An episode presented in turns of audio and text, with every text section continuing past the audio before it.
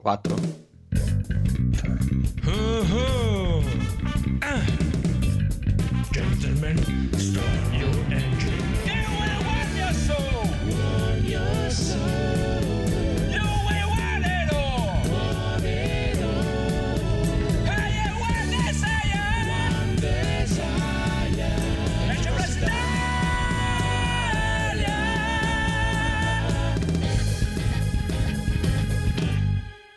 Benvenuti amici e amiche all'episodio 220 di NG Plus Italia, incredibile, con il boss Codolone. 4. Il nostro regista tipo il Phoenix. 4-4.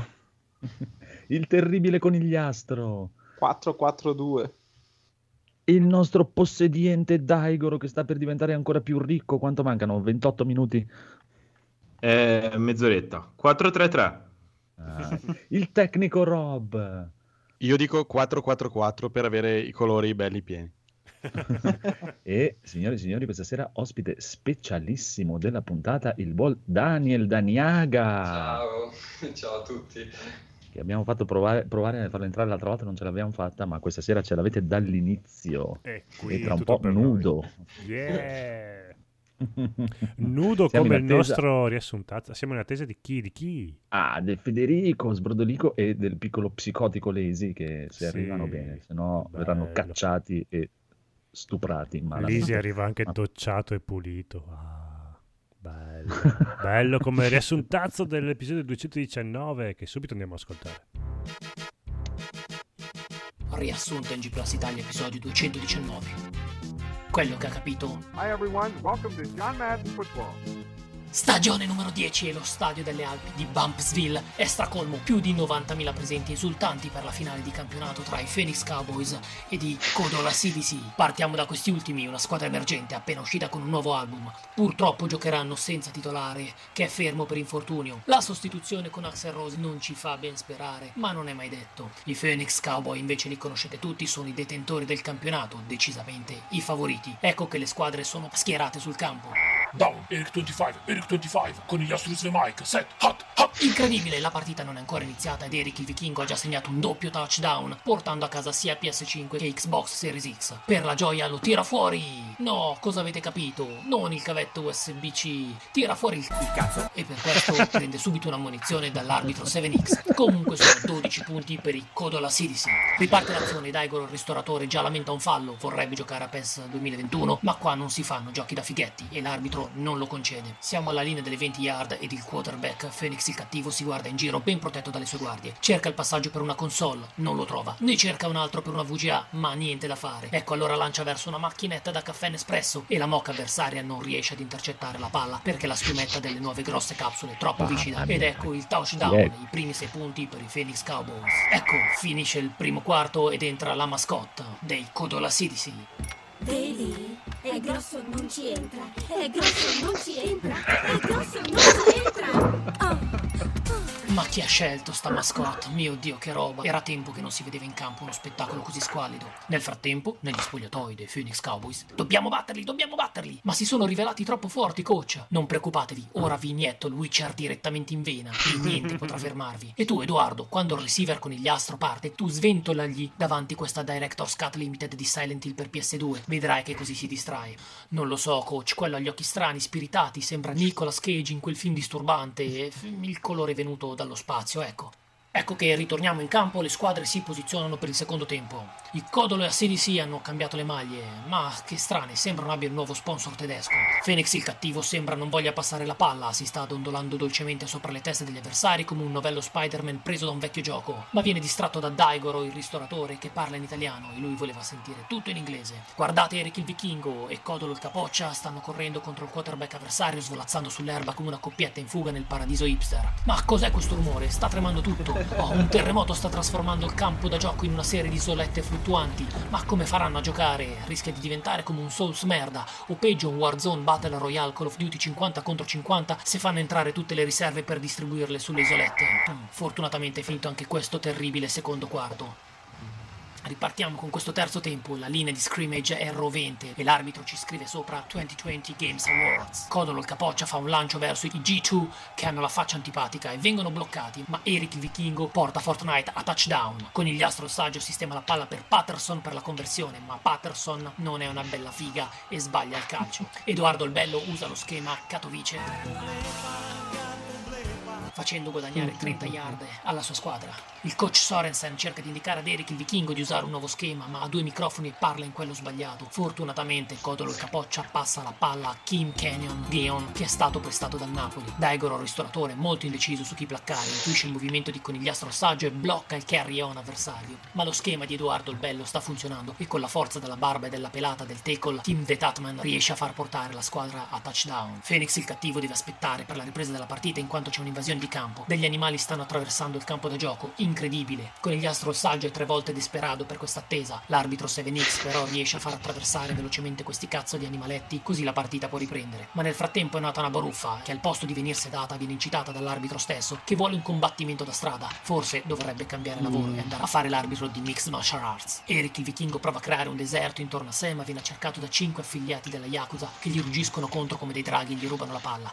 portando un touchdown per i Phoenix Cowboys. Daigoro, ristoratore, fa un mega errore e permette ai Cowboys di trasformare. Salgono in vantaggio i Cowboys con 19 punti contro 18 degli Assidisi. La chat è indecisa su che schema adottare. Sembra che giochi contro la sua stessa squadra, ma il capitano Phoenix il cattivo lancia la palla ad Edoardo il Bello, che si sporca tutto scivolando e perdendo la palla. Eric il vichingo la recupera ed evoca un fantasma che con l'abilità di un cuoco di sushi arrabbiato per essere stato lasciato 4 volte per strada riesce a fare una combo con lo stesso Eric, rendendo momentaneamente ipovedente il Phoenix. Anche il Codolo non se la passa bene dopo essere stato placcato da Alex e si ritrova con mezza vita a disposizione. Non migliore la situazione per Phoenix, che ancora mezzo accecato continua a cadere come un bambolotto. Ci prova Edoardo il Bello ad essere impattante come un tribunale, ma Codolo il capoccia carry on la palla come volasse in cielo senza uomini, se solo trovasse una breccia nello schema scelto da Edoardo, che nel frattempo si incazza come un vecchio negli inferi. L'arbitro 7X nota vari comportamenti fallosi al limite della malvagità residente negli uomini e ferma l'azione. La chat propone al suo quarterback di lanciare degli ori sul campo per sfruttare l'avidità degli assidisi, ma il conigliastro sa che se anche rimanessero gli ultimi due giocatori, ovvero lui e Daigoro, come gli ultimi di noi due, non basterebbe la fantasia finale di Phoenix il cattivo a rifare i giochi, ed evocando il destino in un'eterna condanna riesce a concludere un touchdown. Finisce così il terzo tempo. Per ora il giocatore della partita è sicuramente Eric il vichingo. Eccoci all'ultimo quarto. Il coach degli assidisi continua ad inveire, sembra stia dicendo parolacce tipo Asukatana, e molto lentamente come un suonatore di mandolini ariani Daigoro il ristoratore avanza tra i fan di Star Wars di ben 30 yard. Ne è bastato metterli in discussione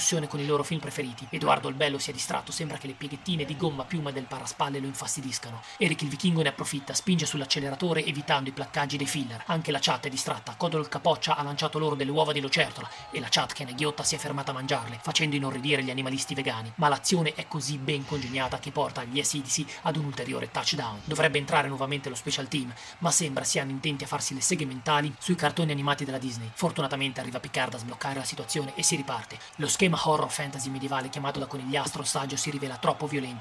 La chat subisce un infortunio tremendo e devono entrare in campi i medici di Siamo Fatti Così, compresi i drogati che ritroviamo anche tra i commentatori del network avversario. Della storia dei grandi uomini e delle grandi idee. Siamo agli sgoccioli, il tempo sta per scadere, non credo andremo in overtime. Ed ecco, l'arbitro segnala il fine partita. Vincono i Codola City per 30-19. Ora possiamo ascoltare l'inno della squadra cantato dal loro Beniamino. Zucchero, sentiamo un urlo tremendo. La squadra avversaria. No, non voglio ascoltare qualcosa, piuttosto mi affetto lo scroto e mi inondo di sangue.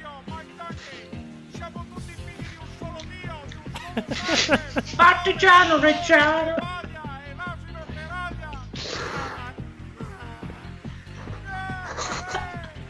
I ciccioli. Come un boomerang. Cazzo, canta meglio di Zucchero questo. Io mi dico no, ti sputo in bocca, io ti butto il sangue qua dentro. Andiamo a casa. Adelmo, vieni a te. Buona, che saluti dal podcast a cui interessa solo una cosa, la quality. Parental advisory. Avrei preferito il rugby, ma dalla regia mi dicono che non ci sono bei videogiochi di rugby. No. Grandissimo. Bravissimo quest'uomo, io lo adoro e lo aspettiamo in puntata per venire a ritirare il suo premio degli NG Plus Award per il miglior podcast del 2020. Signori e signori, sono state delle votazioni incredibilmente sudate, abbiamo lottato fortissimo, ma Kings of Trimonia vince su tutti in assoluto, soprattutto dopo l'ultima puntata speciale tutta su Grosso guai a Chinatown, mamma mia. Sì. Io comunque non sono d'accordo. No, nemmeno io, devo dire che... No, wow. Non sono d'accordo per niente. Doveva vincere il riassuntazzo. Beh, quello sì, effettivamente. Ha un po' vinto nei nostri cuori. No, io devo dire che altri podcast forse meritavano un po' di più, però va bene. Ma il bello è che la vostra opinione non conta niente, quindi il Kings of Trimonia vince, punto e finito. Vabbè, non si aspettava nessuno, comunque, no, infatti, la vittoria veramente inaspettata. Bellissimo, esatto. bellissima anche la puntata. Vi devo ammettere che avevo paura quando ho aperto il speciale su Grosso guai, ho detto oddio, di cui ho il Blu-ray tra l'altro. E invece è stata una bellissima puntata, complimenti, bravi. Grazie. Allora, signore e signori, direi che potremmo partire con un po' di news, che ci sono un sacco di news. Intanto salutiamo il buon Lisi che è arrivato. Ti sei fatto la doccia? Sì, sono pulito, pronto per registrare. Ciao, sono io, Lazy, e sono qui per dirvi che i JRPG non sono RPG. Prego. Cominciamo bene. Ok, sigla delle news.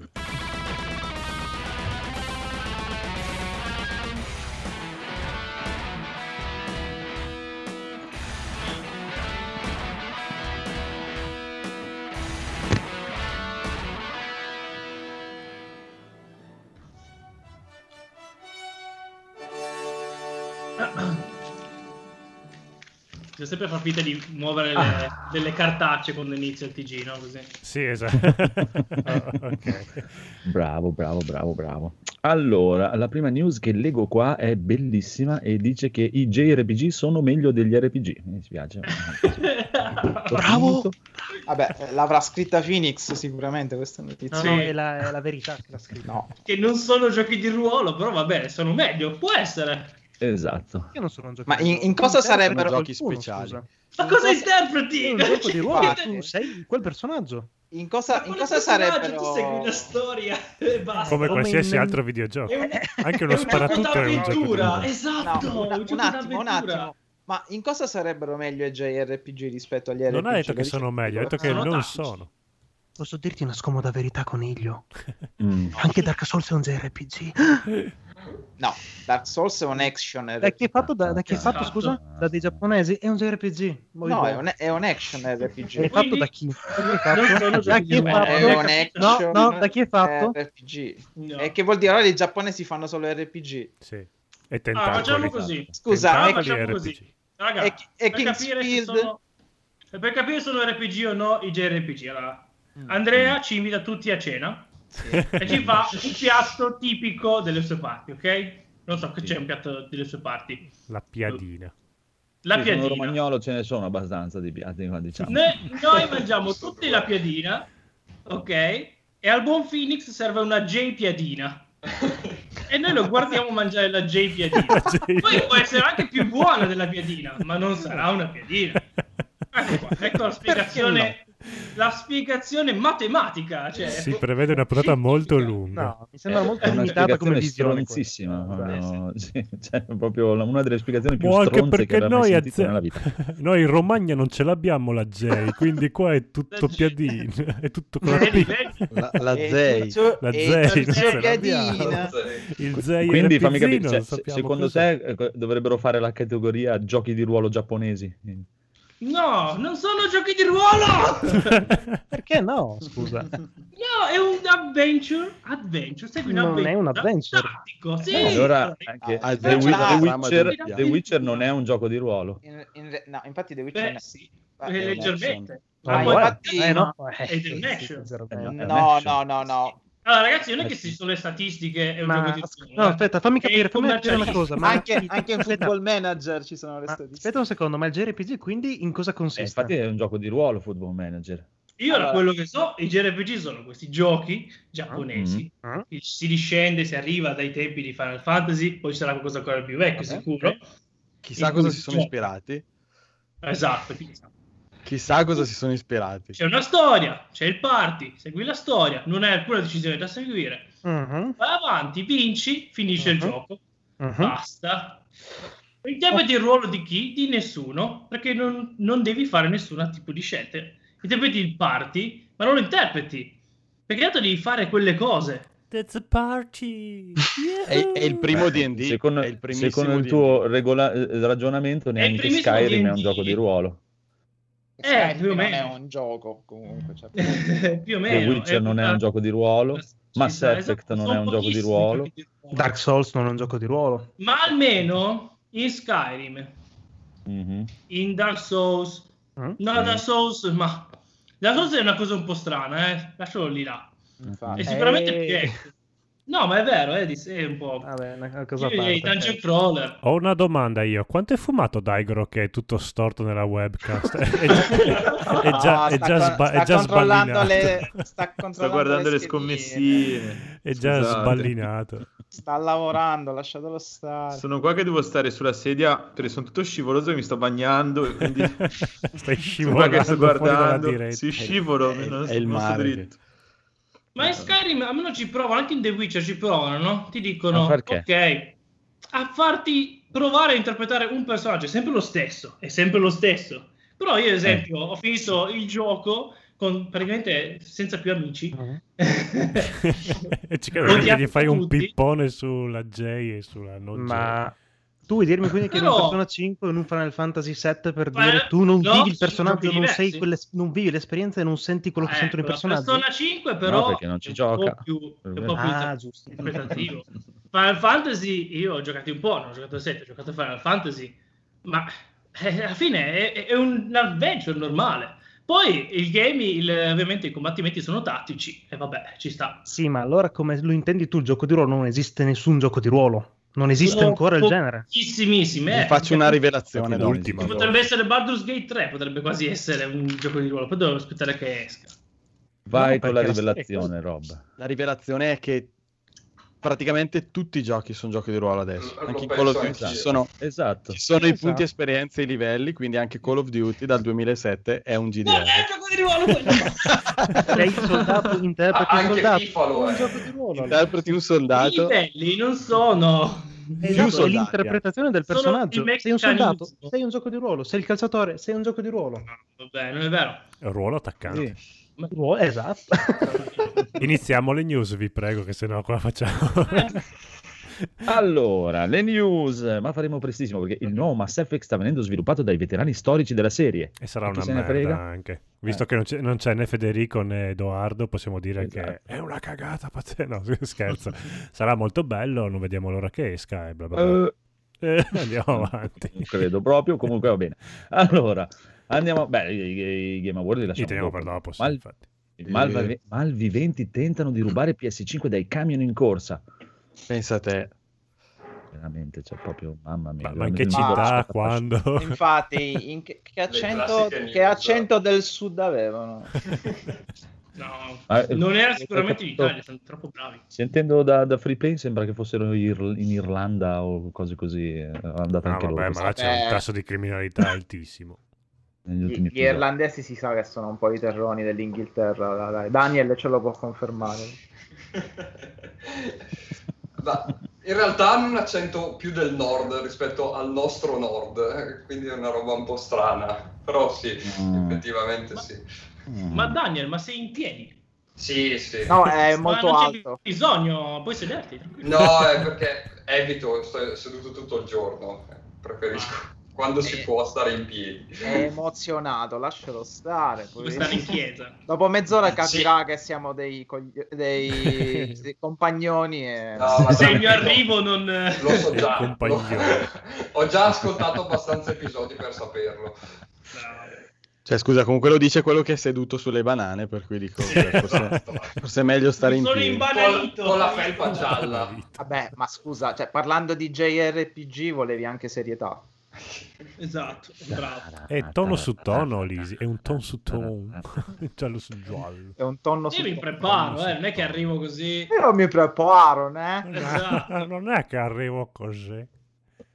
Va bene, andiamo avanti con altre news stronzissime, mi sembrano veramente. Comunque, World of Warcraft Shadowlands è il gioco più venduto per PC al lancio, ma 2 giorni dopo Cyberpunk lo supera. Chi è? Credo che siano notizie che si commentano da sola. Quindi era il gioco più 8 milioni di pre-order, quindi ancora nel 2020 Warcraft. Conigliastro, cosa ha risposto Sony a questa cosa? Nvidia. No, Insomnia. Insomnia. Ok, rimandato il remake di Prince of Persia, The Sand of Time. Chi se lo aspettava? Era una previsione di NG Plus questa, vediamo se l'avevo scritta. Può darsi, può darsi. Ah, l'abbiamo cancellata le previsioni. Ah, dopo che le abbiamo indovinate tutte. Sì, infatti sì, non l'avevamo segnata questa, mi sa che non l'avevamo segnata. L'avevamo detto. Ricominciato. Sì. Comunque. Andiamo avanti perché tanto non gliene frega niente a nessuno, neanche di Prince of Persia. Come non frega niente a nessuno, chiaramente anche dalla prossima, perché Halo Infinite uscirà a fine 2021. Vabbè. Ok, quindi 2023, perché dopo rimanderanno, posticiperanno. Lo dovranno fare per la next gen, prendono un po' di tempo. E invece dopo queste notizie cicciose ne abbiamo una proprio che credo che non interessi neanche a Microsoft. xCloud su iOS in primavera tramite browser. Hanno trovato il barbatrucco. Beh, la notizia sta nel fatto che comunque arriva tramite browser per tutti, quindi anche da computer, che per ora non esiste ancora. Bravo. A parte, esatto, parlando proprio di browser, volevo mandare un messaggino al piccolo Edoardo che non so se Stadia c'è su Mac. Sì, perché va su Google. Va. Ecco. Sì. Allora, se hai voglia, caro bellissimo Edoardo, di provarti Cyberpunk 2077, puoi comprarlo tranquillamente su Stadia, perché dalle analisi anche di Digital Foundry e di chi l'ha acquistato è ottimo, e anzi è considerata la versione migliore dopo quella PC. Ma io mi sono perso. Sto giocando e ne parlerò più avanti su Stadia. E quanto costa Stadia? Ma se ti compri Cyberpunk 60 euro e ti regalano anche. Ma devi fare la coda. No, quello non c'è più, perché era soltanto per il preordine. Mi è arrivata oggi la mail e mi arriva tra qualche giorno. Ah, giusto, è vero, Stadia... il preordine 2 ore prima che uscisse, tipo. In teoria su prezzi. Comunque Stadia, se volete giocare a 1080p non c'è bisogno dell'abbonamento. L'abbonamento serve se volete giocare in 4K. E si vede la differenza se giochi in 4K o in 1080. Sì, si vede. È giusto un pelo più definito, perché poi la compressione dello streaming manda tutto quel paese, quindi. Però è giusto un pelino, soprattutto nei menu, nelle schermate fisse si vedono che sono più definiti, se lo forzi con le estensioni, perché sennò se non hai uno schermo 4K non puoi giocarlo normalmente. Sono anche quelle che soffrono meno la compressione essendo fisse. Ci sta. Comunque subito nei menu. Dai, in tutti i posti dove ho guardato io è consigliato, dicono, cioè se vi dovete comprare la versione per Xbox e PlayStation senza patch della nuova generazione, meglio quella Stadia. Che poi la versione che gira su Stadia molto probabilmente è quella console su dei PC buoni, quindi in realtà alla fine il risultato è buono, perché hai le due modalità che avresti sulla PlayStation, quindi performance e qualità, ecco, non mi veniva in mente come si chiama. Qualità. Comunque, e poi quest'ultima notizia, che ormai ve l'abbiamo spoilerata, è uscito Cyberpunk. No. Cosa? Davvero? Riguardavo il trailer oggi, non mi sembrava, il primo trailer, quello del 2013, non mi sembrava vero di starci giocando. E non c'è, ovviamente non c'entra niente, stiamo proprio parlando di un altro gioco. Allora, cosa volete parlare? Prima di Cyberpunk o prima degli Goti? No, di Federico che è in chat. Perché è in chat Federico? Federico entra dentro. Ciao. Allora io direi Federico, dove sei? Ho una proposta. Non si parla più una proposta di siccome Andrea dirà schifo a tutti i trailer dei Game Awards, ce li tiriamo subito. Sì, più o meno, e poi facciamo Cyberpunk proprio a schiaffoni in faccia.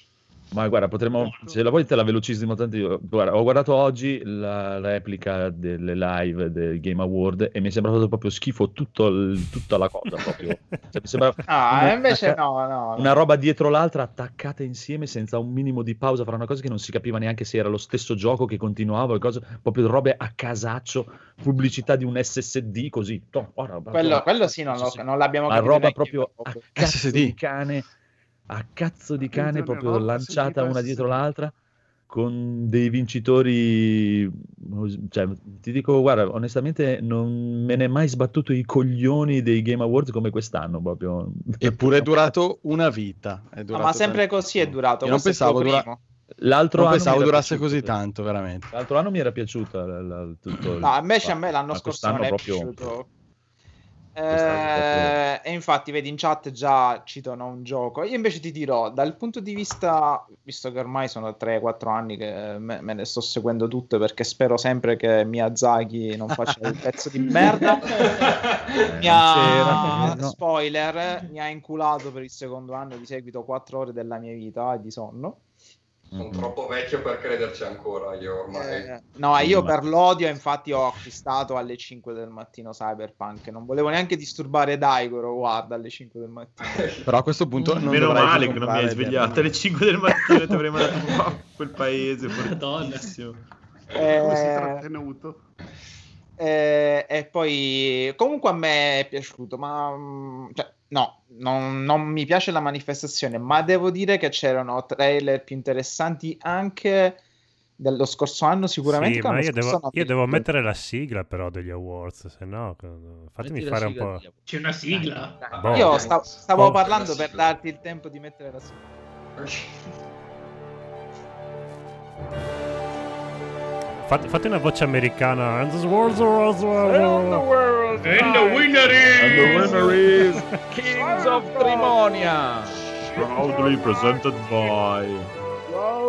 È vero, Federico deve ritirare il premio. Abbiamo Federico per ritirare il premio. Che emozione, non so se lo posso fare. Premio Plowjob. Fai un discorso di 12 pagine.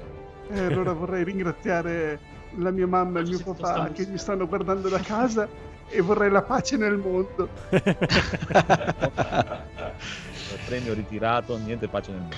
Va bene, potete iniziare a parlare degli awards 2020. Allora io posso parlare di proprio a livello di manifestazione è stata proprio brutta, ma proprio brutta, con un picco di tristezza unica quando è arrivato quel cazzo di personaggio lì con monotono.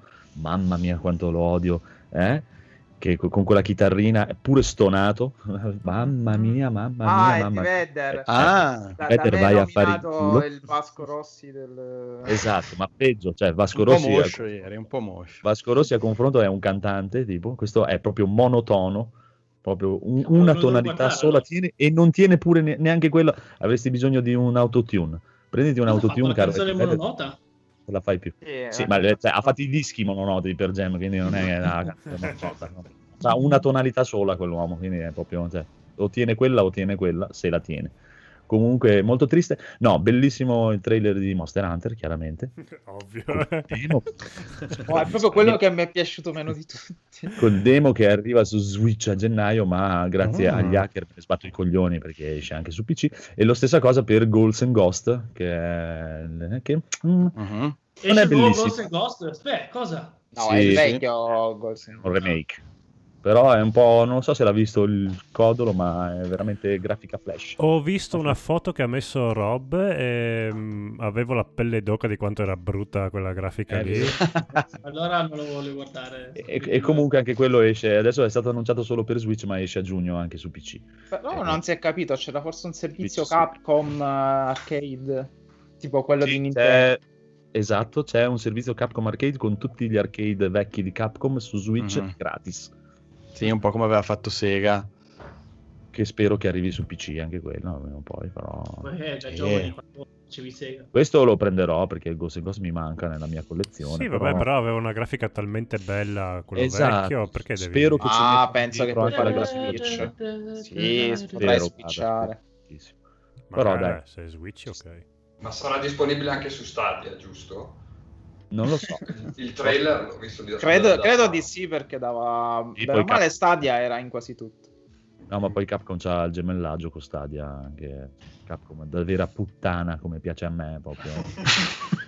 Ci si è brutto. Stasera è un po', sì, un po' la puntata delle... Ah, non si può dire, ormai Twitch si incazza, sì, se utilizzi questi termini. Sì.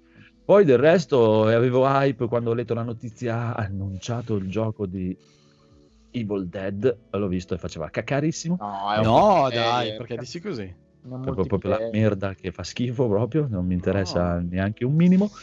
E basta, io non vi lascio pure la palla a voi per gli annunci, perché non ho visto nient'altro che mi interessasse minimamente. Cioè quella cosa, sì, sembra carino, quel Desertic Winter, che il Dragon's Dogma reskinato. È falsissimo quel trailer lì, vediamo quando esce. Era un po' strano. Di tutto. Mancavano solo le macchine dentro, le corse di macchina, mancavano draghi, volanti, quello, l'altro, sinistra, cannoni, di tutto. Però sì, sembrava carino, quello sembrava carino. Allora, poi del resto... c'era scritto 2022, quindi chissà quando uscirà. Sì, è proprio un pre-alfa super trailer di quelli, guarda. Poi non c'entra un cazzo. Esatto. Un cazzo no, ma magari poi esce Cyberpunk 2077. Chissà. E niente, dopo prego Conigliaso perché da altri trailer che mi interessa. No, anche Rob, io volevo sentire la sua opinione perché era il suo primo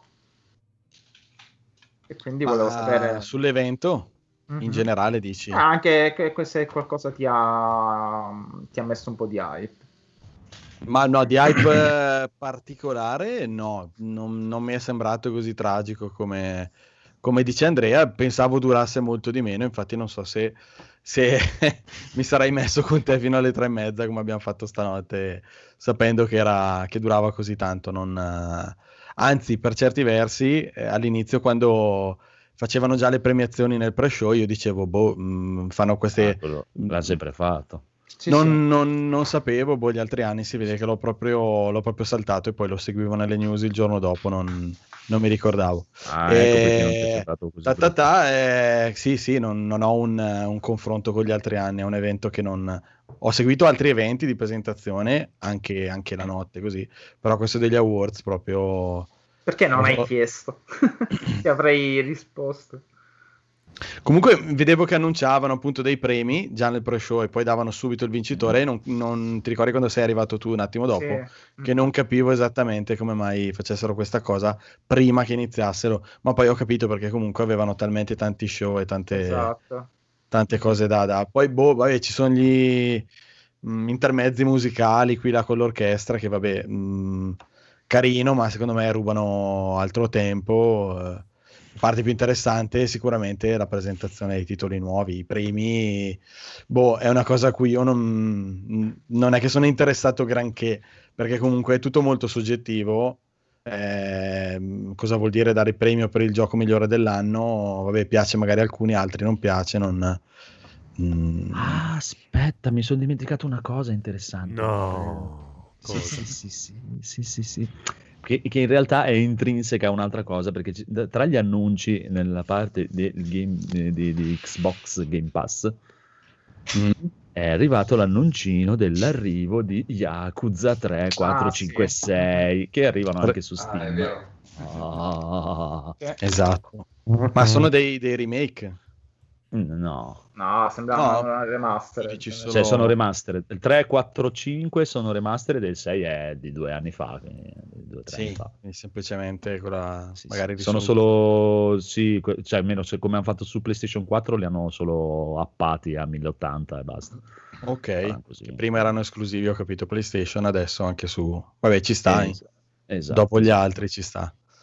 A me è piaciuto un sacco anche Route 96 che hanno presentato. E come piattaforme subito come piattaforme dai su, è carino, non ti è piaciuto? No, ti ha fatto proprio schifo. No. Dai, quel coso su un ragazzino, il ragazzino sì. Che fa un viaggio e tutto procedurale, deve attraversare l'America, fuggendo da una specie di dittatura, pare. Ah, e, mamma mia, che ci siamo fatti le meglio risate io e Rob. Sì, aveva fatto schifo. È un po' low poly, in effetti, però... No, aspetta, cosa avevamo detto? Il Miles Morales programmato da Mattia Traverso. Però la battuta l'abbiamo capita solo io e Neronzio, perché Rob non lo conosce. Quindi... No. Boh, no, vabbè, penso però siamo contenti per Daigoro. Penso che la grafica, vabbè, che comunque non è male questa grafica, ma penso sia legata anche a, cioè, al tipo di produzione, al budget che hanno. Hai detto che è procedurale? È un indie procedurale, cioè un viaggio di formazione procedurale. Praticamente probabilmente parti e poi ti succedono una serie di cose attraversando questa strada. Ah, quindi è un gioco di ruolo? No, è un po' sì, non so se ci sono i punti di esperienza e i livelli, però boh, penso di sì. Vabbè, che l'ambientazione è tutte quante desertiche, quindi vabbè, ha poco da procedurare, però... Ma penso che sia una questione abbastanza eventi. Forse gli eventi sì, spero, perché... Ma cos'è, tipo Kentucky Route Zero, come si chiama? Non mi ricordo più. Si chiama ma penso che sia molto meno psichedelico. È più una cosa appunto su questo ragazzino che deve attraversare la città, cioè attraversare gli Stati Uniti, e poi gli succedono una serie di cose, ogni partita è diversa. E mi è piaciuto più che altro per, appunto, per le musiche e per l'atmosfera che sembra avere. Secondo me come gameplay sarà abbastanza debole, soprattutto se ci mettono un sacco di cose. Se iniziano a metterci magari tanti eventi con dei quick time oppure con delle robe che devi controllare, secondo me non c'è abbastanza ciccia dietro di studio. Bisogna vedere cosa ti fanno fare negli eventi, e questo quello che ti dice. Sì, poi a me spaventa anche, già spesso sono deboli quando hanno dietro degli sceneggiatori che scrivono la storia, figurati se c'è una roba procedurale, quanto può essere interessante un gioco che magari come gameplay però possono essere tante piccole storie che ti possono succedere o meno, e all'interno della storia ci sarà della scrittura. Esatto, sì. Beh, io penso che funziona così. Buono. Adesso voglio sapere di altri se hanno trovato qualcosa che li ha cicciati. Stiamo parlando di trailer di giochi annunciati, E cioè, comunque, voglio precisare una cosa: quando io parlo delle cose sono gusti miei e parlo per me. Io, per dire, sono molto contento che Daigoro abbia trovato il suo gioco, ma proprio veramente, nel senso, sono contento. Come quando il Codolo gode a giocare a Ghost of Tsushima. Sì, sono felice che lui altrimenti nessuno giocherebbe più a niente, Andrea. Infatti, però solo a mostra. Però il discorso è che il discorso è quello, è che io non vado su internet, non frequento social, non roba. Una cosa che a me sta sui coglioni è la gente che quando parli male della roba che gli piace si incazza come se tu gliela dovessi sminuire. Ma se io parlo male della tua roba è perché non piace a me. Cioè, se tu, per dire, amico Daniel, vieni a dirmi i Vanale mi fanno cagare, a me non me ne frega un cazzo, cioè, nel senso, a me piacciono lo stesso, non mi interessa, ma minchia, non è che mi incazzo con te perché non ti piacciono i Vanale, non me ne frega niente, sei tu che ci perdi. E quello che mi fa incazzare è che invece generalmente l'internet funziona che se tu parli male della cosa a cui piace una persona, quella si incazza perché a te non piace. Ma sono problemi suoi. Cioè, esatto. Però io invece, in realtà, io a me, per dire, ti ripeto, Ghost of Tsushima fa spruzzare il sangue dall'ano, però sono contentissimo che piaccia al Codolo. Bella sempre l'immagine. Sono contento per il Codolo. Comunque, Andrea, ti interrompo subito. Sì, si può parlare male di qualunque cosa, meno che di Maradona. Ricordatelo, scrivi.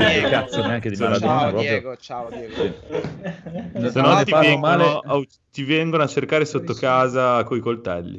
Devi uscire col Kalashnikov. Non ne parlo male semplicemente per il fatto che non me ne frega una minchia di Maradona, ma proprio cazzo di Maradona, che un po' ha festeggiato anche lui questi Game Awards perché ha vinto un suo fan napoletano cinese con la frangetta. Non vedo perché dovrei parlarne male. Salvo, lo sai che si è fatto un autogol che...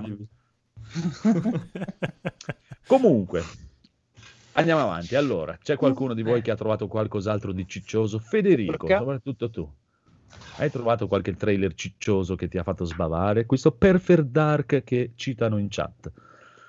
Sì, dai. No, io... In teoria...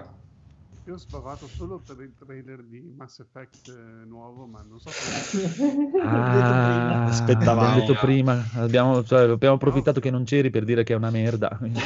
Sento un po' basso. Molto basso, Fede, avvicinati. Sei molto fado, sì. Ah sì, molto vedevo basso. Le lucine che sparavano a 1000, pensavo di sparare. No, sei bassi, sì. No. Adesso mi sentite così? Un po' meglio, ma se ti avvicini ancora di più è più bello. Cioè, non fare il conigliasso. Devo sentirti qua, come questa banana. No, vabbè, il trailer di Mass Effect... Non si vede niente. Dura 1 minuto e 30 e 1 minuto è solo di robe spazio e costellazioni. Mi ero pure l'importante lui già ma almeno siamo sicuri che è sullo spazio, ok? L'importante è che arriva. Poi fanno e non è medievale, ma, esatto. Sa molto del primo trailer di Cyberpunk del 2013. Vabbè, pazienza, però insomma l'importante è che con l'insuccesso di Andromeda non sia morto tutto, ma che qualcosa possa uscire ancora in quell'universo. È uscito 6 mesi fa Andromeda, non è che era proprio morto. Teoricamente dove si colloca questo? Dopo. Vabbè, non si è capito niente, però fanno vedere che trova la targhetta N7. No, secondo me è ambientato nella galassia nostra, lontano. Sì, dopo la trilogia o una storia nuova, dici? Secondo me è una storia nuova, perché trova la targhetta con scritto N7 in mezzo alla neve verso la fine, una targhetta 7X. Quindi secondo me è un sequel della trilogia. Ma poi esce la trilogia rifatta, quindi... anche quella deve uscire, sì. Te lo dico io dove si colloca questo in realtà, Phoenix, in uno dei bidoni nei bassifondi di Cyberpunk. No, dietro le banane. Pensa che bello se tra 20 anni fanno il trailer di un podcast che trovano la targhetta NG e tutti sta tornando. Arriva, dice che uno di loro sia ancora vivo. Andrea, perché se ne va? Tra 20 anni, probabilmente tra 5 mesi ci stuferemo, quindi tra 20 anni penso che... sono a 5 anni che lo dici ancora. Va bene. Comunque, ma anche con dei figli poi è difficile separarsi. Sì, infatti. Anche Federico ha trovato il suo giochillo. E invece il nostro ospite, Daniel, tu hai trovato qualcosa che ti intrippasse? No, sinceramente oggi non ho avuto neanche tempo di controllare, quindi no, sinceramente no. Anche perché poi tutto il tempo ho giocato a Cyberpunk. Bravo. Stavo per dirti bravo, non farti prendere come queste maiale dell'hype. No, scusa, non ho giocato. Ti ha già acchiappato. Ha giocato a Monster Hunter tutto il tempo. Sì. Rise, rubato, una beta. Uscirà la demo a gennaio. C'è tempo per Rise. C'è tempo. Comunque, io spero che in realtà ho sentito da qualche parte dire che si è ipotizzato che presentino una Switch nuova per l'uscita del nuovo Zelda. Sì. Beh, molti hanno ipotizzato il rumore che continua. Perché l'apertura di Switch è stato Zelda e l'apertura del nuovo Switch, perché Nvidia ha pronti nuovi processori potentissimi mobile anche per la nuova Switch. Anche perché Monster Hunter non girerà mai sulla Switch. Switch serie XS, ricordiamo. Sì, potrebbe darsi che, chissà, se ne presentano una decente, può darsi anche che ne riparliamo. Non lo so, vedremo. Comunque c'è tempo. No, Green Guy, aspetto che mi diano la parola e poi metto in riga questi api. Prego. Allora, visto che sto dicendo che non ci sono stati trailer interessanti, nota polemica, è vero che fra remake, remastered, ripescaggi di vecchi brand, un po' ci siamo fatti il cazzo. Remake, bello, io no. Poi Battle Royale come se fioccassero e Among Us che prende ben 2 premi è un po' uno schiaffo a chi produce giochi. Indubbiamente. Davvero ha preso 2 premi? Sì, ma di fronte a Call of Duty, Genshin Impact, cioè giochi, non cartatine in fuori. Allora è meglio. Però devo dire che rispetto agli altri anni comunque un minimo di hype l'hanno messo. Perché? Allora, intanto Elite Dangerous Odyssey l'ha messa nel culo a pressione con un bel suppostone a Star Citizen. Perché grande Star Citizen, collegatevi per l'ultima di Piazza per sapere se è uscita o no Star Citizen. La truffa più grande del secolo, esatto, è la seconda truffa più grande del secolo dopo Cyberpunk, perché almeno Cyberpunk è uscito, Star Citizen no. Ed Elite Dangerous dopo No Man's Sky, allora diciamo Vabbè, ma Manome Sky alla fine ha recuperato... È la più grande storia americana del secolo. È stato perdonato. Io non l'ho perdonato. È stato redento. Però Elite Dangerous, zitto zitto, 4-4, senza fare Kickstarter, ha messo quello che Elite di Star Citizen promette da quando esiste Piazza Morelle, ovvero la sessione FPS sui pianeti. Ed Elite ha detto, vabbè, ma sai che c'è, visto che sono Star Citizen... Vai. Non vuole uscire, lo facciamo noi. E sembra pure bello. Cioè, già Elite Dangerous è un gioco della Madonna, ma ci aggiungono pure questa cosa. Hanno vinto a mani basse. Vedo che sono riusciti a fare un trailer meglio di Halo, tra l'altro. Sì, certo. Beh, ci voleva poco. Ci sta. Sono d'accordo con te. Non l'ho citato perché non lo cago, però ci sta. Questa sarebbe un'espansione da comprare a parte, immagino. Credo proprio di sì, ma ne varrebbe la pena. È proprio un altro gioco. Sì. Federico, per voi che vi fate le pippette con lo spazio, questo ci sta. Ma io l'ho provato. Ma c'è anche su PlayStation. Elite Dangerous, sì. Anche War, credo.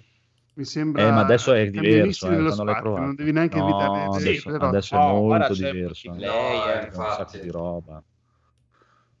The Frame Trapper è un grosso abitué, anche su Tricast ci giocano spesso. Fate parlare Federico, perché la vacca sembrate free playing che chiedono le cose a Fabio e dopo rispondono. Povero Fabio. Qual è l'iniziale del nome di Federico? La F. Esatto. Oh cavolo, anch'io, no! Adesso si toglie via la maschera e sono free playing. Francesco e Federico. No, ma non avrei mai interrotto Federico, prego. L'hai fatto.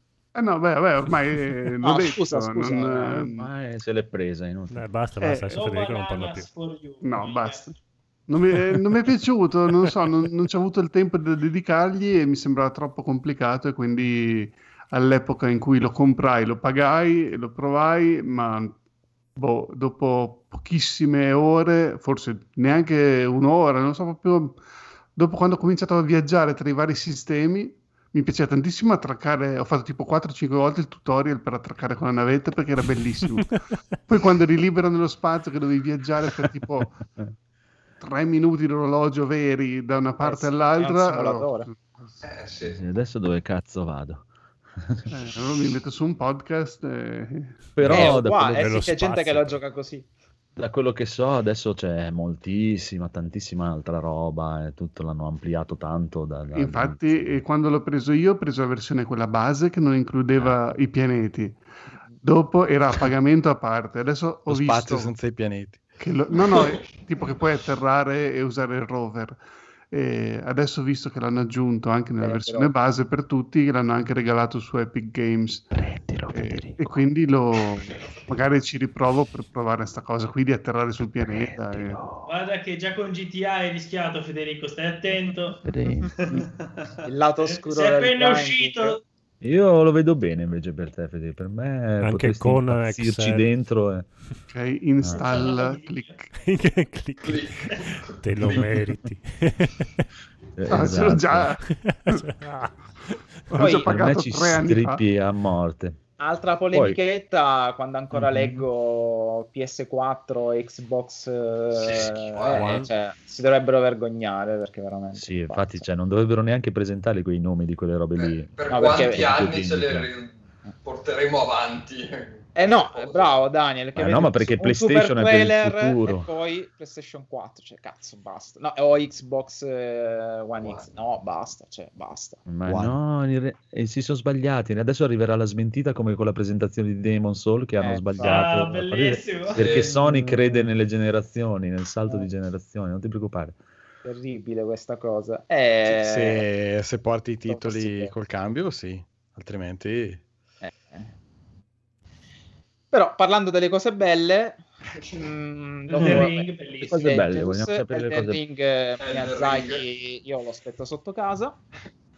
Poi Callisto, signori, eravamo io e Rob e io la prima parola che gli ho detto è porca puttana Dead Space. Porca puttana Dead Space, ho detto ma ti immagini magari, e spunta il bel faccione del tipo degli ex Visual Games, ho detto vabbè cazzo. Sì.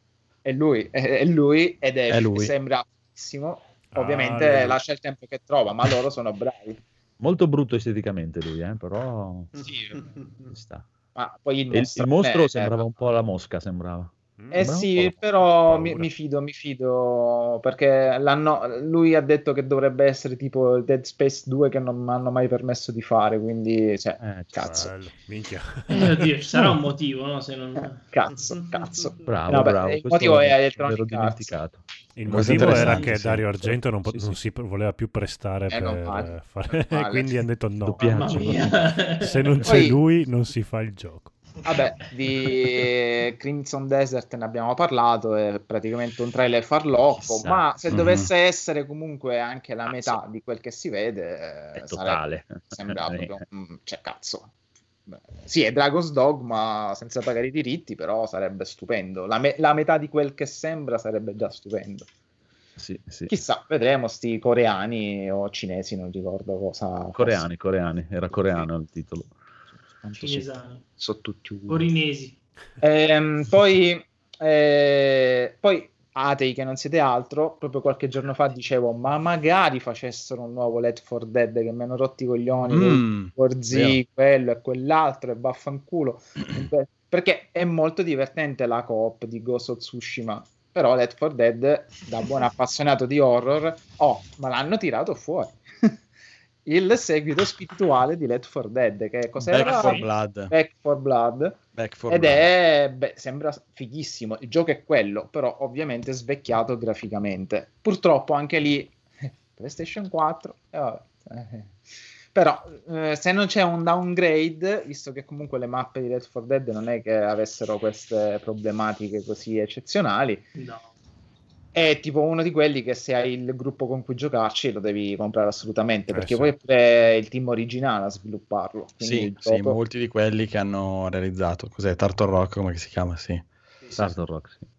Quindi e comunque già abbiamo nominato 4 giochi che più di quelli che... Ma 4 giochi che più di quel che ho visto nelle ultime 4 presentazioni che mi sono piaciuti fra Xbox e PlayStation, quindi per me già è un grosso miglioramento. Ma c'erano sì, cioè carini, ma non ne comprerei neanche uno. Vabbè. Però non hanno fatto vedere Left 4 Dead, aspetta che quelli di Turtle Beach entro 10-12 minuti Valve li chiude e quindi lascia perdere proprio. Li chiama Valve e gli dice ascolta, cos'è che state facendo voi? Aspetta e li chiude subito. Esatto. Non parlare, non dite niente, vi chiudo. Ma c'era una data di uscita per Left 4 Dead nuovo? Guarda, credo che fosse inizio 2021, vero? A giorni, alla fine del trailer lo dice, come finisce il trailer vediamo. Usciva a fine anno l'alfa, mi pare. Sì, c'era scritto, esatto, non era chiaro chi può, almeno dal trailer, chi può usare questa alfa. Paolo for Dead. Esatto. E poi comunque sì, è stato un Game Awards senza Final Fantasy 16, senza God of War 2, pensavo Horizon, cioè non ci sono stati grossi titoloni, ma da un lato forse è meglio perché ci si è concentrato più sui titoli di serie B che comunque hanno il loro appeal, che ne dica Andrea, cioè a lui non piacciono, io non sono un tipo invece che a me se fatti bene ispirano. No, ma non è che non piacciono, per dire, cioè quello a me per dire come si chiama, Elite Dangerous piace tanto, non lo giocherei mai, però no, anch'io non lo gioco perché cioè veramente dovrei vivere. Perfect Dark è stata una bella bomba, anche Perfect Dark è stato un bell'annuncio, non si è visto niente, vediamo. Non li comprerei solo per il fatto che so che non li giocherei, o che cioè magari li proverei un paio d'ore poi non sono per me, allora è inutile anche che li compro, proprio come è stato per il vostro Cyberpunk. Esatto, ci arriveremo. Quindi vabbè, per me già solo Callisto merita tutto. Quello Crimson Desert è un'incognita, e Left 4 Dead reskinato è molto interessante se Valve non li fa chiudere, quindi ci sta. Bravo conigliastro che hai ribaltato questa nostra previsione e recensione dei Game Awards.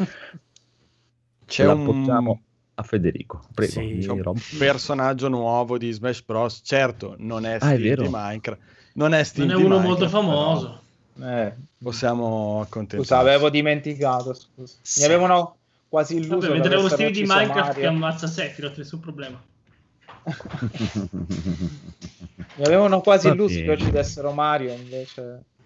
Ecco, sono mancati titoli strani giapponesi, come non so, le produzioni di Goichi Suda, Sueri, queste cose così bizzarre. In via di estinzione. Sì, sono mancati il loro palcoscenico, dai. Qualche giorno prima dei Game Awards avevo sentito parlare di ritorno di Silent Hill.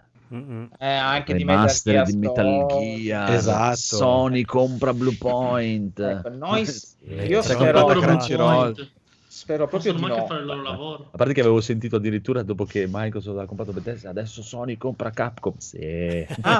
Scusate, sempre per parlare di truffe, parte il super mega trailer. Anche lì Elden Ring, no? Bethesda è già la M dici, no, è una tizia in bici.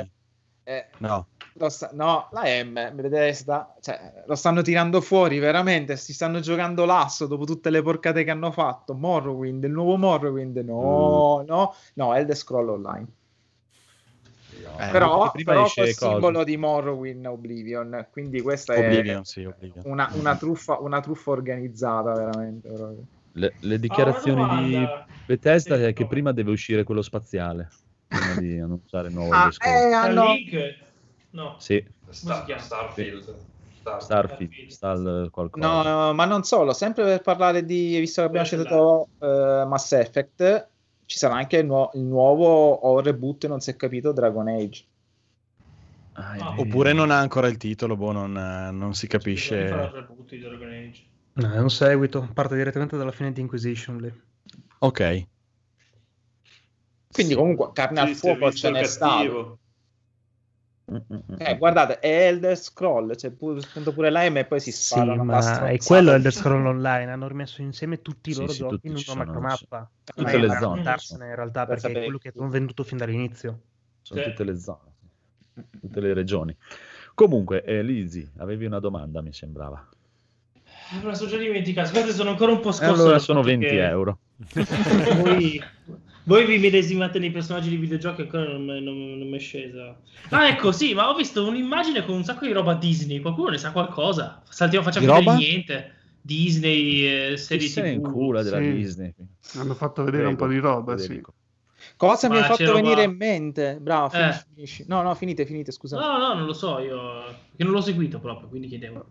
Io ho visto un teaser trailer di Obi-Wan dove c'è solo il logo, praticamente, della serie su Obi-Wan Kenobi.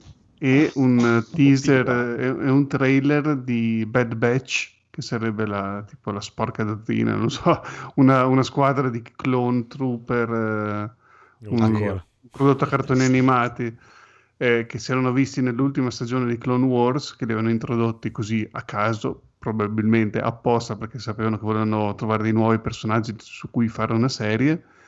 E sono tipo dei super soldati, cioè sono dei cloni della Repubblica che però hanno tutti un po' di... sono un po' toccati, diciamo, non so, c'è quello super cecchino, quello che è tipo è grossissimo, super muscoloso, quello insomma, e fanno tipo personaggi di Borderlands, esatto. Ma sono cloni. Sì, sono cloni, però riusciti male, ma nel loro riuscire male... E hanno delle caratteristiche. Hanno delle caratteristiche, esatto. E avranno anche dei grossi difetti, quindi. Sì, sono un po' sciroccati, diciamo. Alcuni un super avventato, l'altro super calcolatore, che è tipo quello nerd. Insomma, sono un po' di... Sì, è la classica squadra, c'è un po' di tutto dentro, tutti i vari trope dei soldati. E hanno appunto fatto questo tipo ciclo di 3-4 puntate che su di loro che incontravano i personaggi Obi-Wan, Anakin, così facevano una loro avventura e poi dopo finiva lì, ciao ci vediamo, tornavano nella Repubblica e non si vedevano più. Erano le ultime puntate che sono uscite l'anno scorso queste.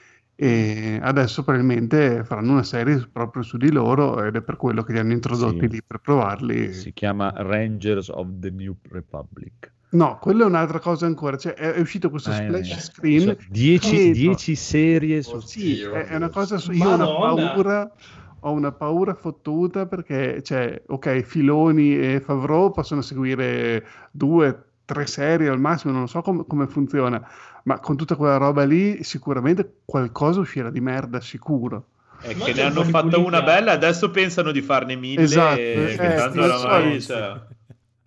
come al solito. Il fatto che tirano fuori Obi-Wan... Io proprio, guarda, veramente la cosa più è stata Android Story, che praticamente la serie TV sui due androidi C3PO e R2D2 cosa? Che praticamente andranno in giro per 7-8 episodi a fare bellissimo. Era un prodotto per bambini, perché la serie TV di Lando, molto inclusivo, perché Nando capisce Lando. Lando. Esatto. Probabilmente anche per loro il loro progetto è di coprire tutte le età, tutte le possibilità, dalla serie divertente alla serie come volevano la serie TV su Ahsoka, Star Trek. Anche Star Trek hanno in questo programma di fare la serie a cartoni animati, la serie per i bambini, la serie tutto. La serie per i vecchi. La serie per i vecchi, sì. Sì, con i temi per i vecchi. A proposito di Star Wars e cose brutte, c'era il gioco VR di Star Wars, pubblicizzando il nuovo Oculus 2. Che non era Rogue Squadron lì, no, come si chiama quello? L'ultimo. No, era...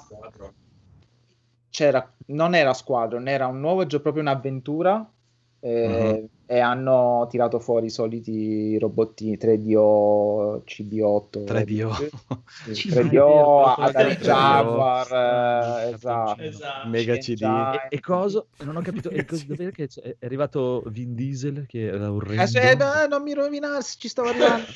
Prego. Poi c'è sta. Aspetta, ora ci arrivo. Stavo facendo l'anticamera.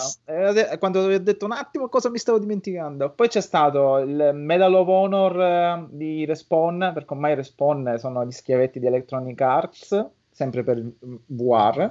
Una grafica sembra interessante, però quello. Però la grafica era orribile, cioè Next Gen. Ciao, non lo so. E poi, come possiamo vedere il trailer, bellissimo, però a un certo punto spunta lui, Vin Diesel.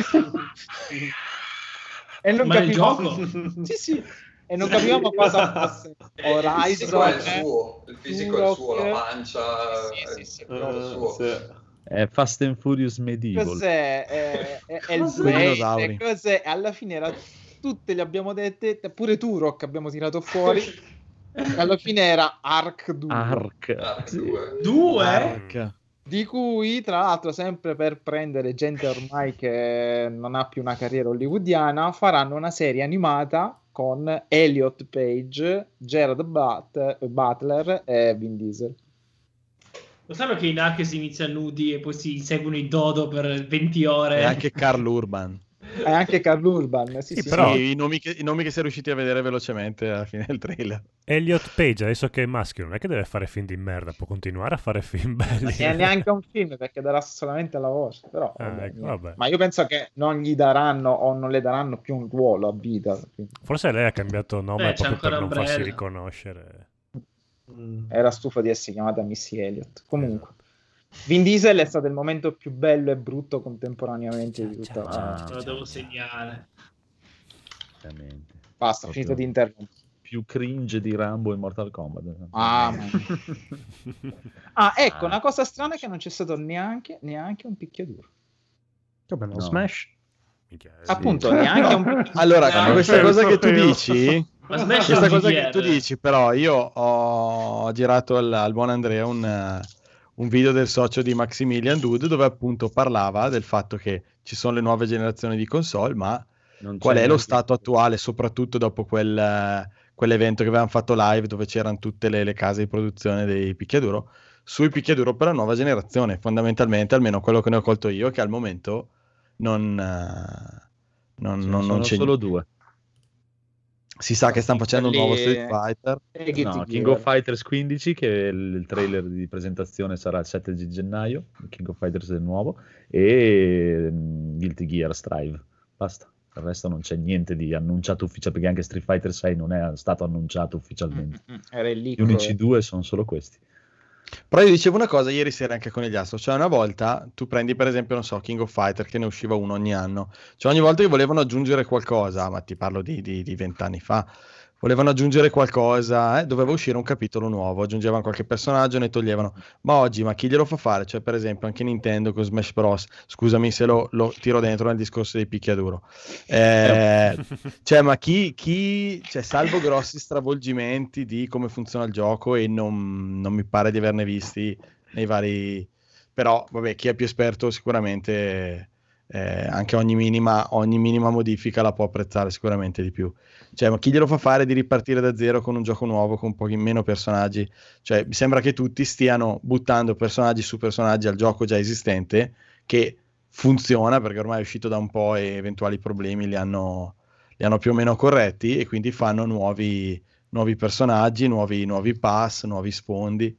Beh, dipende, cioè se cambiano allora quella è una cosa che può fare benissimo Tekken, per dire che non cambia il gioco da Tekken 2-3, che è sempre lo stesso gioco con le stesse mosse, e ne aggiungono solo 2-3 mosse e un paio di personaggi.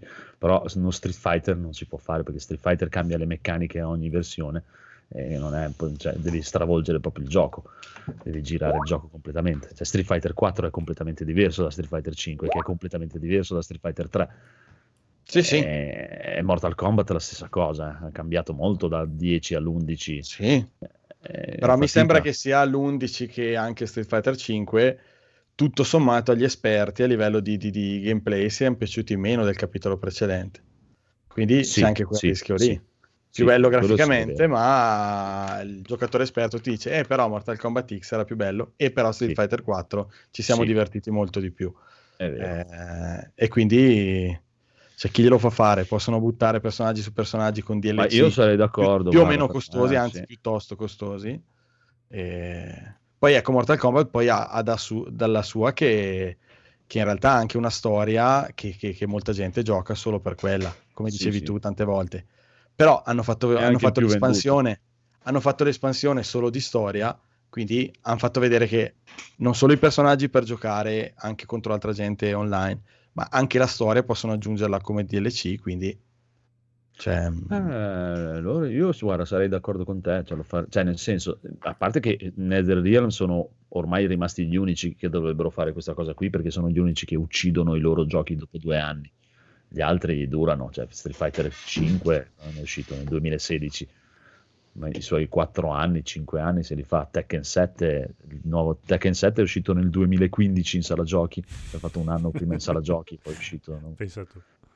Guardate i giochi di calcio, stanno facendo la stessa, quasi la stessa cosa. I giochi di calcio sì, ok, perché anche quasi. Lì cambiavano, li peggioravano di anno in anno. Adesso cioè ti ritrovavi con PES 2008, 2009, 2010, ma sono uguali, cioè cazzo ogni anno posso cambiarlo. No, ma infatti ci starebbe, cioè per assurdo, infatti il punto è gli unici che fanno questa cosa qui in pieno sono NetherRealm, che ogni 2 anni sistematicamente uccidono i loro giochi e non aggiornano più niente.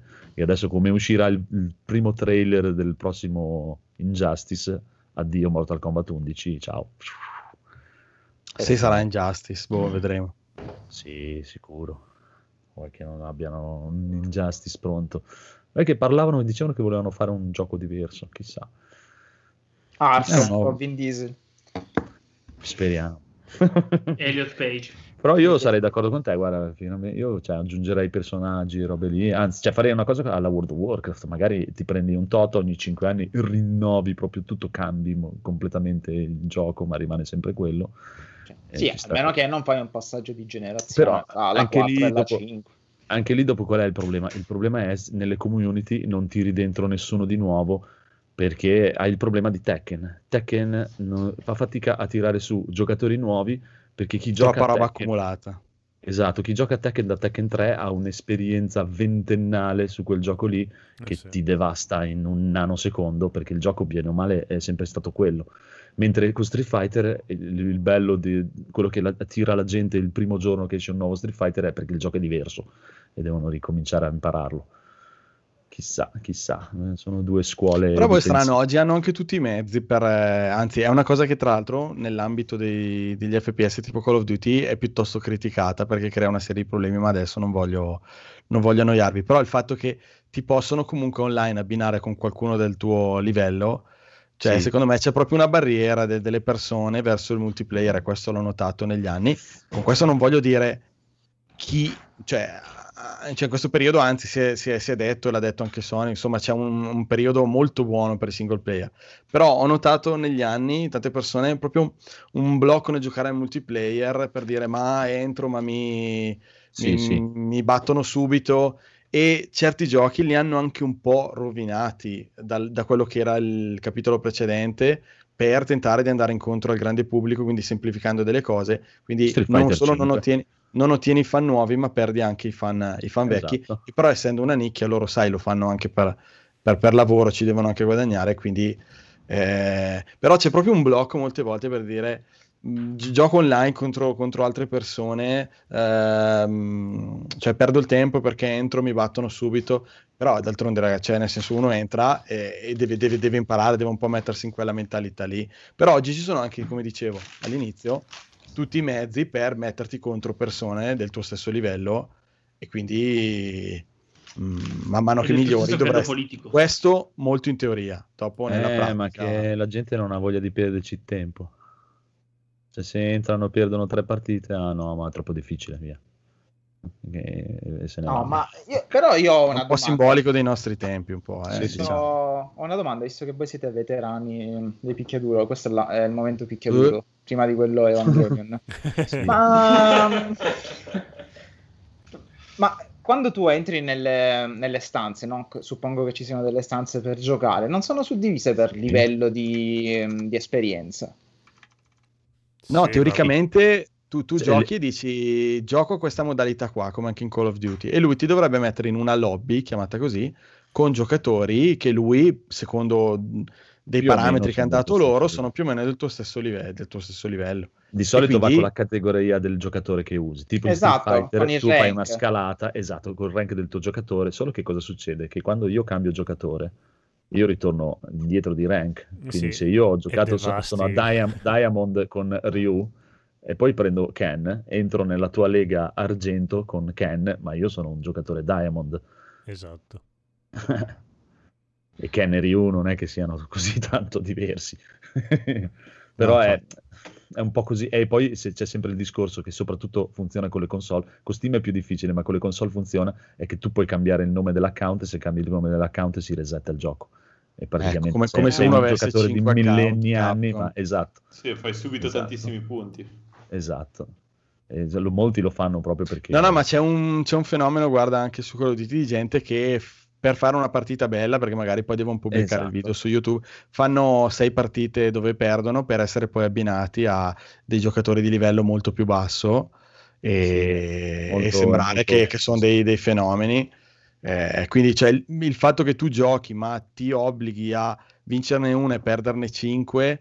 cioè mi sembra proprio una perdita di tempo, è una sconfitta di questo sistema. Quello che hai detto tu, Rob, succede ogni giorno su League of Legends, è la stessa meccanica, chiaro, sicuramente. Ecco, io non sono esperto di quei giochi lì, ma se tu ne sai, è molto molto competitivo. Va bene. Perché non avete mai giocato al fantacalcio? Scusa, è molto ostile, mi dicevano, molto ostile verso i nuovi giocatori che sono proprio maltrattati, ma d'altronde sono stati tutti nuovi giocatori. Bisognerebbe ricordarsi. League of Legends succede soprattutto perché le partite durano 30 minuti, 40 minuti, e io stesso magari nel passato mi sono girato un attimo le scatole, però mi rendo conto poi... Perché ti trovavi giocatori scarsi che tu... anche io sono scarso, non credere, però... Sì, no, ma ho capito cosa intendi. Ecco, a me quello che mi piace dei picchiaduro è invece che non è... Che durano poco le partite. Durano poco, non sono giochi di squadra, non devo parlare con nessuno, entro, gioco contro il personaggio e poi me ne vado, finita la partita, ciao. Perché non hai giocato con noi a Ghost of Tsushima? Bello. Ero in chat. Nuovo picchiaduro. No. Comunque, diciamo che andiamo avanti, e cosa volete fare? Volete commentare un po' i vincitori? Questi, i vincitori? Sì. Dai, allora partiamo dalle categorie preferite di Federico. I sport. Vai. Team. Ecco. Andiamo bene. Sono tantissime categorie sugli sport. Infatti, sì. Prima stavate parlando di me quando dicevate che uno fa 2 o 3 partite, vede che è un brocco, basta.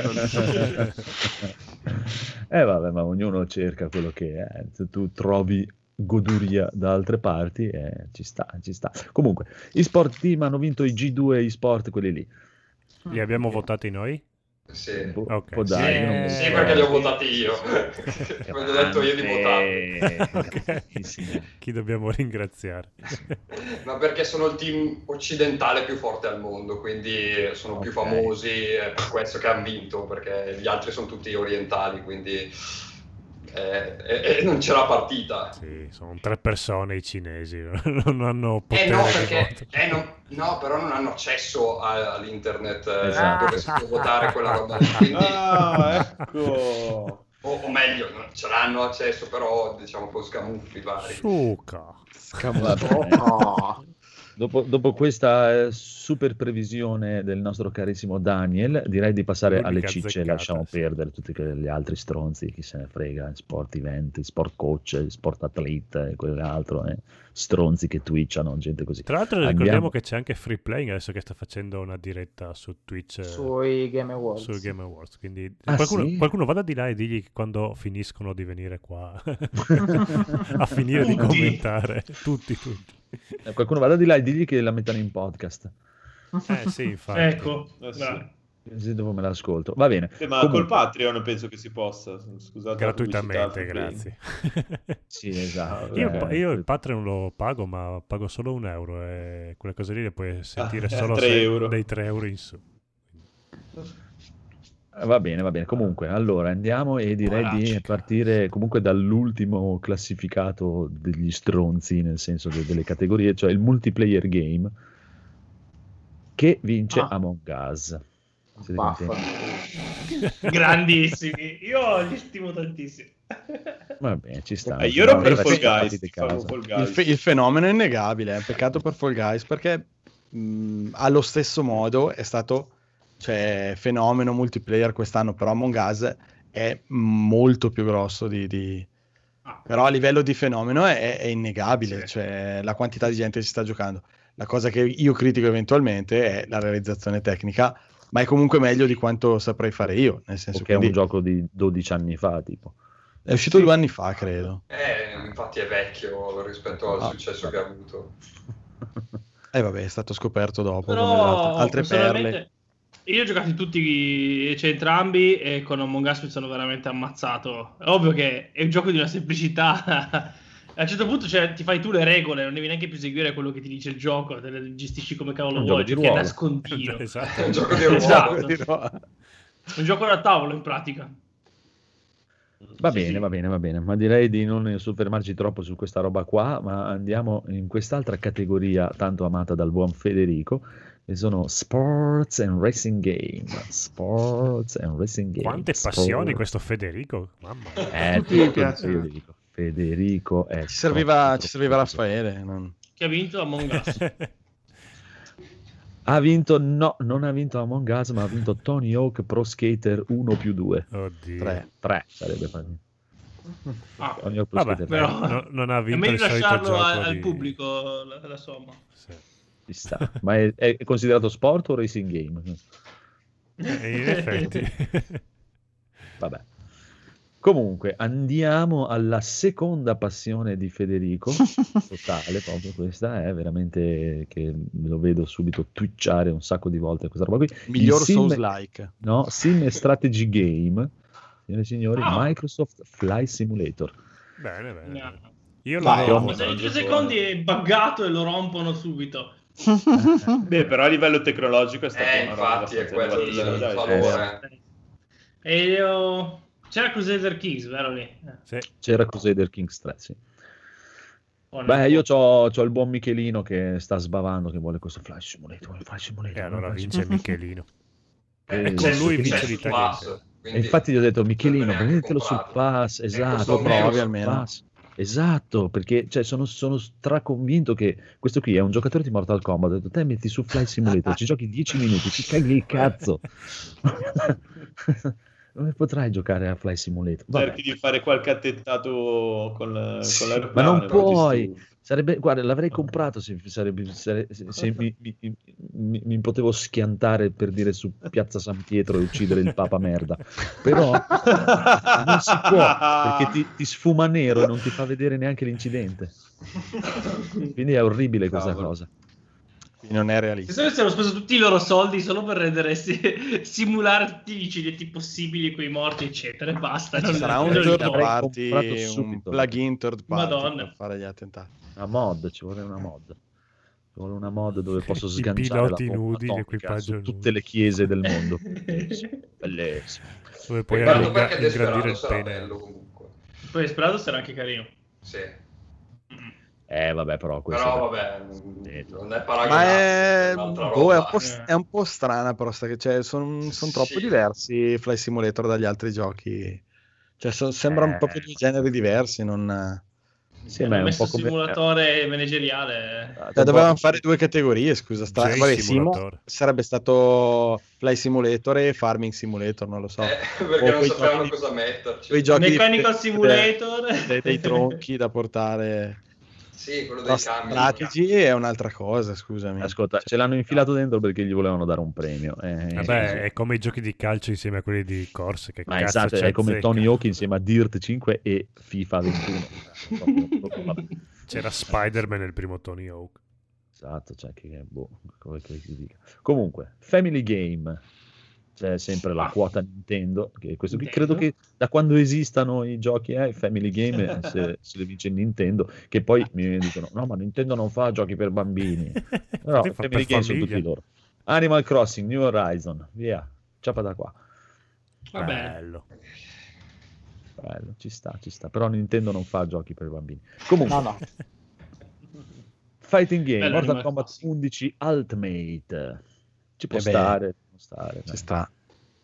Per me no, a livello mediatico anche per me non ci sta. Lo dicevo ieri sera anche al Conigliastro, ho visto dei canali di YouTube che parlano di film, ogni volta che c'era un minimo trailer di un mezzo personaggio di Mortal Kombat dovevano commentare, dovevano fare, cioè a livello mediatico Mortal Kombat interessa a chiunque.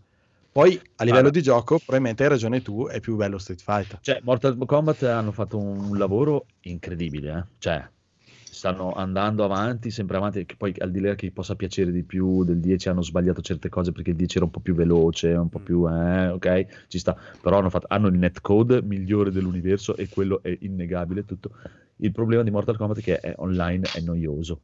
È proprio noioso, è sbilanciato. Adesso non so con gli ultimi cambiamenti cos'è, perché non so. Penso sia ancora più sbilanciato perché hanno rimosso le tre classi fissate poi da loro. Sì, però hanno bloccato delle mosse, non puoi fare delle combinazioni troppo esagerate, vabbè. Esatto, sì. Però non lo so. Comunque ci sta, dai, anche se Street Fighter basta, l'ha già vinto Street Fighter. Aveva già vinto anche Mortal Kombat. Però chi lo dai? Under Night non lo conosce nessuno. One Punch Man non è un picchiaduro. No. Gran Blue Fantasy Versus è morto il giorno dell'uscita. Ci sta, dai. Va bene, uno dei due andava bene, va bene anche questo. Allora, la categoria ragazzi, ho appena vinto live una partita Fall Guys. Siete felici? Scommessa. Pensavo la scommessa. Esatto. Allora. Però ho perso le scommesse. No, le scommesse le ho perse tutte malamente. Minchia. No, se no avevo già tirato fuori il pisellino in chat. Allora, adesso qui vi lancio la bomba e poi dopo voi combatterete. E io intanto vado a fumare la sigaretta. Migliore RPG Final Fantasy VII Remake. Ciao. Ma io sono d'accordo, ha vinto il coraggio. Ha vinto la novità. Ha vinto la novità. Stai scherzando, il ban. Stai veramente rischiando il ban a vita. No? Ha vinto. Non l'ho giocato, non lo so. L'amicizia. Ha vinto l'amore. Abbiamo vinto tutti. Fine. Ma sì, Phoenix. Tanto è un gioco. L'importante è che sia un gioco. Beh, per la sopravvivenza di Marco l'importante è che non abbia vinto Genshin Impact, perché sennò veramente schiumava. Per buon gusto, l'importante è che non abbia vinto Genshin Impact, però vabbè, credo che ci stavano un po' tutti, dai, Final Fantasy. Ancora qua sei. erano tutti molto similari. Sì, perché ho visto che chiacchierate troppo poco. Sì, infatti. O qualcosa ma fuma, di più, fuma in casa, no, tanto no, che ti frega. Casa, no, ma sì, fuma in casa. No, spegni la cica sul divano. Si impuzzolisce la mia sedia nuova da 1 milione di euro la sul quale ho appoggiato le piccine che mi è arrivata l'altro giorno, bellissimo, mamma mia. Ma stai parlando del microfono piccino con il mouse piccino, sì, il monitor con la tastierina piccina. La tastiera piccolissima. Ma anche la sedia è piccolina, la sediolina. La sedia è bellissima, tutta in memory foam. Uno sgabellino. Oh. Una sedia che non potreste mai permettervi voi poveracci. Comunque, andiamo avanti. Esatto, esatto. No, a parte gli scherzi, comunque stavamo parlando l'altro giorno e allora è stato bellissimo la macchinetta del caffè, che c'era uno dei nostri che fa: ma vi rendete conto che sono 2 mesi praticamente che ogni 10 giorni prendiamo una busta paga? Allucina, bellissimo. Il periodo finale al lavoro da noi è stupendo. Comunque, poi tu dici che mi pagano troppo. Poi tu dici. Beh, no, non è il discorso. A te Federico vi pagano troppo, nel senso che spendete i soldi male, è quello che è proprio cioè, perché ognuno. Io avrei volentieri, anche Federico penso, comprato una bellissima e costosissima scheda video, ma ci è stato negato questo. Potevate aspettare tranquillamente e tenervi 1.000 euro in saccoccia. Stai scherzando. No, no, cioè, io l'ho fatto, quindi non è difficile. Comunque. Federico ne ha prese 2 assieme, tanto che poteva aspettare. Ma sì, non è che ha detto comincio a vederne una e poi vedo. Esatto, bellissimo, grande. Sulla fiducia. No, in realtà avete fatto bene voi. Comunque andiamo avanti con Action Adventure Game. Wow. E qui il vincitore, signori e signori, inizia la scalata di The Last of Us Part 2. Vabbè. Bello, bellissimo gioco. Ho sentito Aku e con il resto parlarne e ora so che è un gioco bellissimo. È come se l'avessi già giocato. Per un paio di spoiler. Sono già a posto. Per un paio di spoiler fatti. Sì. Tra l'altro c'è stato con gli altri, non so se tu ti ricordi, uno dei premi che ha preso Last of Us 2, che quando hanno detto Last of Us 2, sai che c'erano le 5 immagini con i 5 studio dei 5 giochi, 5 o 6 in questo caso, in nomination, e proprio quando hanno detto The Last of Us 2, cioè il tizio in mezzo ha proprio sbiancato, ha fatto così, proprio uno sguardo di delusione, e poi mi pare quello di Tsushima, credo. Non mi ricordo, ci è rimasto malissimo che non ha vinto. Guarda che gli hanno dato un premio tanto per quello lì. Che ha vinto però la scelta del pubblico, ma c'è un altarino dietro questa cosa, non so se lo sapete. No. Praticamente il Ghost of Tsushima, che è uscito qualche giorno fa la notizia che aveva vinto i choice della gente, che l'hanno fatto vedere. Perché ha vinto? Perché il buon Neil Druckmann ha avuto la brillante idea di twittare, quando si sono aperte le votazioni, contro gli hater, praticamente, che ogni voto non ricevuto da Last of Us 2, praticamente a un hater sparisce il tasto caps lock nella tastiera. Mamma e dal di lì è partita una shitstorm totale e tutti hanno iniziato a votare. Mamma mia, così non può più giocare a Cyberpunk. Che permalosi. Ma l'internet è così, è proprio allora, lui è un po' un coglioncello. Sì, è stato stupidissimo. Dopo si è scusato e tutto, ma era troppo tardi.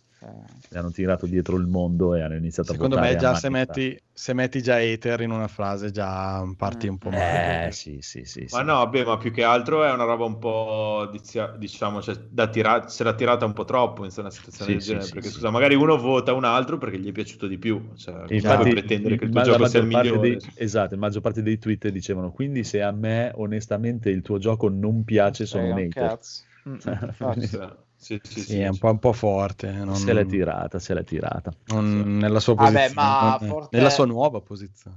Cioè, ma forte anche del fatto che sapesse che comunque avrebbe vinto lui, quindi sti cazzi, mi sparo la furbata, però a quel punto quasi meritava di perdere. Ma infatti ci sarebbe stato... Sarebbe sai cosa meritava? Secondo me... Un'esclusione, neanche di perdere. Un'esclusione. Vincere. Sì, proprio proprio fallo. Non si può... Ritiriamo il gioco dalle categorie. Infatti eviterei, tipo come per gli Oscar, di rilasciare interviste prima degli Oscar o cose del genere. Devono bloccare l'Ars von Trier. Sì, ma lui a Cannes li fa, non ha mai partecipato agli Oscar. Va bene, comunque andiamo avanti, signore e signori. Action game Hades, che dicono tutti essere molto molto molto bello. Non so, il mio gioco preferito del... Ah, prego, allora parlacene un attimo che devo andare a fumare una sigaretta. Non è che non mi interessa, lo sapevo. Il tuo GDR preferito, quindi? Sì, sì, si può chiamare GDR perché c'è le statistiche, fai delle scelte, quindi esatto. Sono i punti esperienza. Io sì, lo descrivo sempre come l'Isaac del 2020, è un po' roguelite, scegli le armi, ma è molto curato dal punto di vista di doppiaggio e scelte in generale, estetiche eccetera, ed è ovviamente il classico gameplay che vi potete immaginare, balletel eccetera. A me piace tantissimo, sì, ma ha una grafica molto più bella di Isaac. È difficile, ma non difficile quanto Isaac. In realtà si rompe molto più facilmente, è molto più piccolo, i potenziamenti che ci sono molto più piccoli, molti meno. E per me è bello questo, perché alla fine riesce a masterarlo in pochissimo tempo, a differenza di Isaac. Poi vabbè, c'ha quasi 10 anni di storia Isaac, ma secondo me è un gioco bellissimo. Poi dipende. Ma gli avresti dato il premio? Oddio, adesso dovrei vedere gli altri, però sì, cioè in generale io glielo darei, perché in questo momento forse il gioco che ho giocato degli altri 3 mesi, degli ultimi 3 mesi, ecco. Ma sì. Comunque gli altri erano Doom Eternal, Hades, Half-Life, Nioh e Street of Rage 4. Ci sarebbero tanti discorsi da fare su tutti per decidere quali. Nioh 2 mi sembra che era anche molto meglio del primo come apprezzamento del pubblico. Sì. Io non lo so, secondo me il primo ha fatto più casino.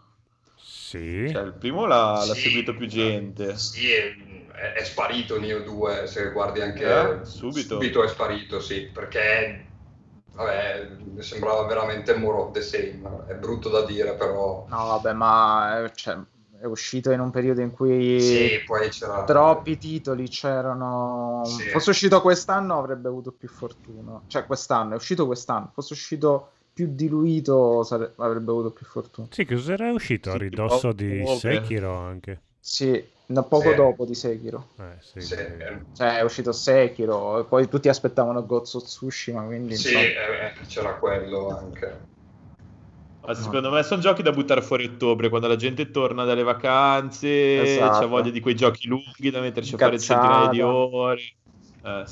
Nioh è veramente infinito.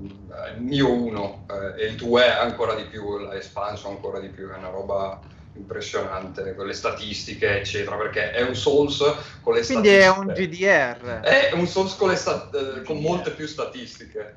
Sì, è un GDR. Comunque no, su questo podcast si chiamano ufficialmente Souls merda, volevo solo dire. Dovete pigliare in culo. Sulla chat perlomeno di Telegram.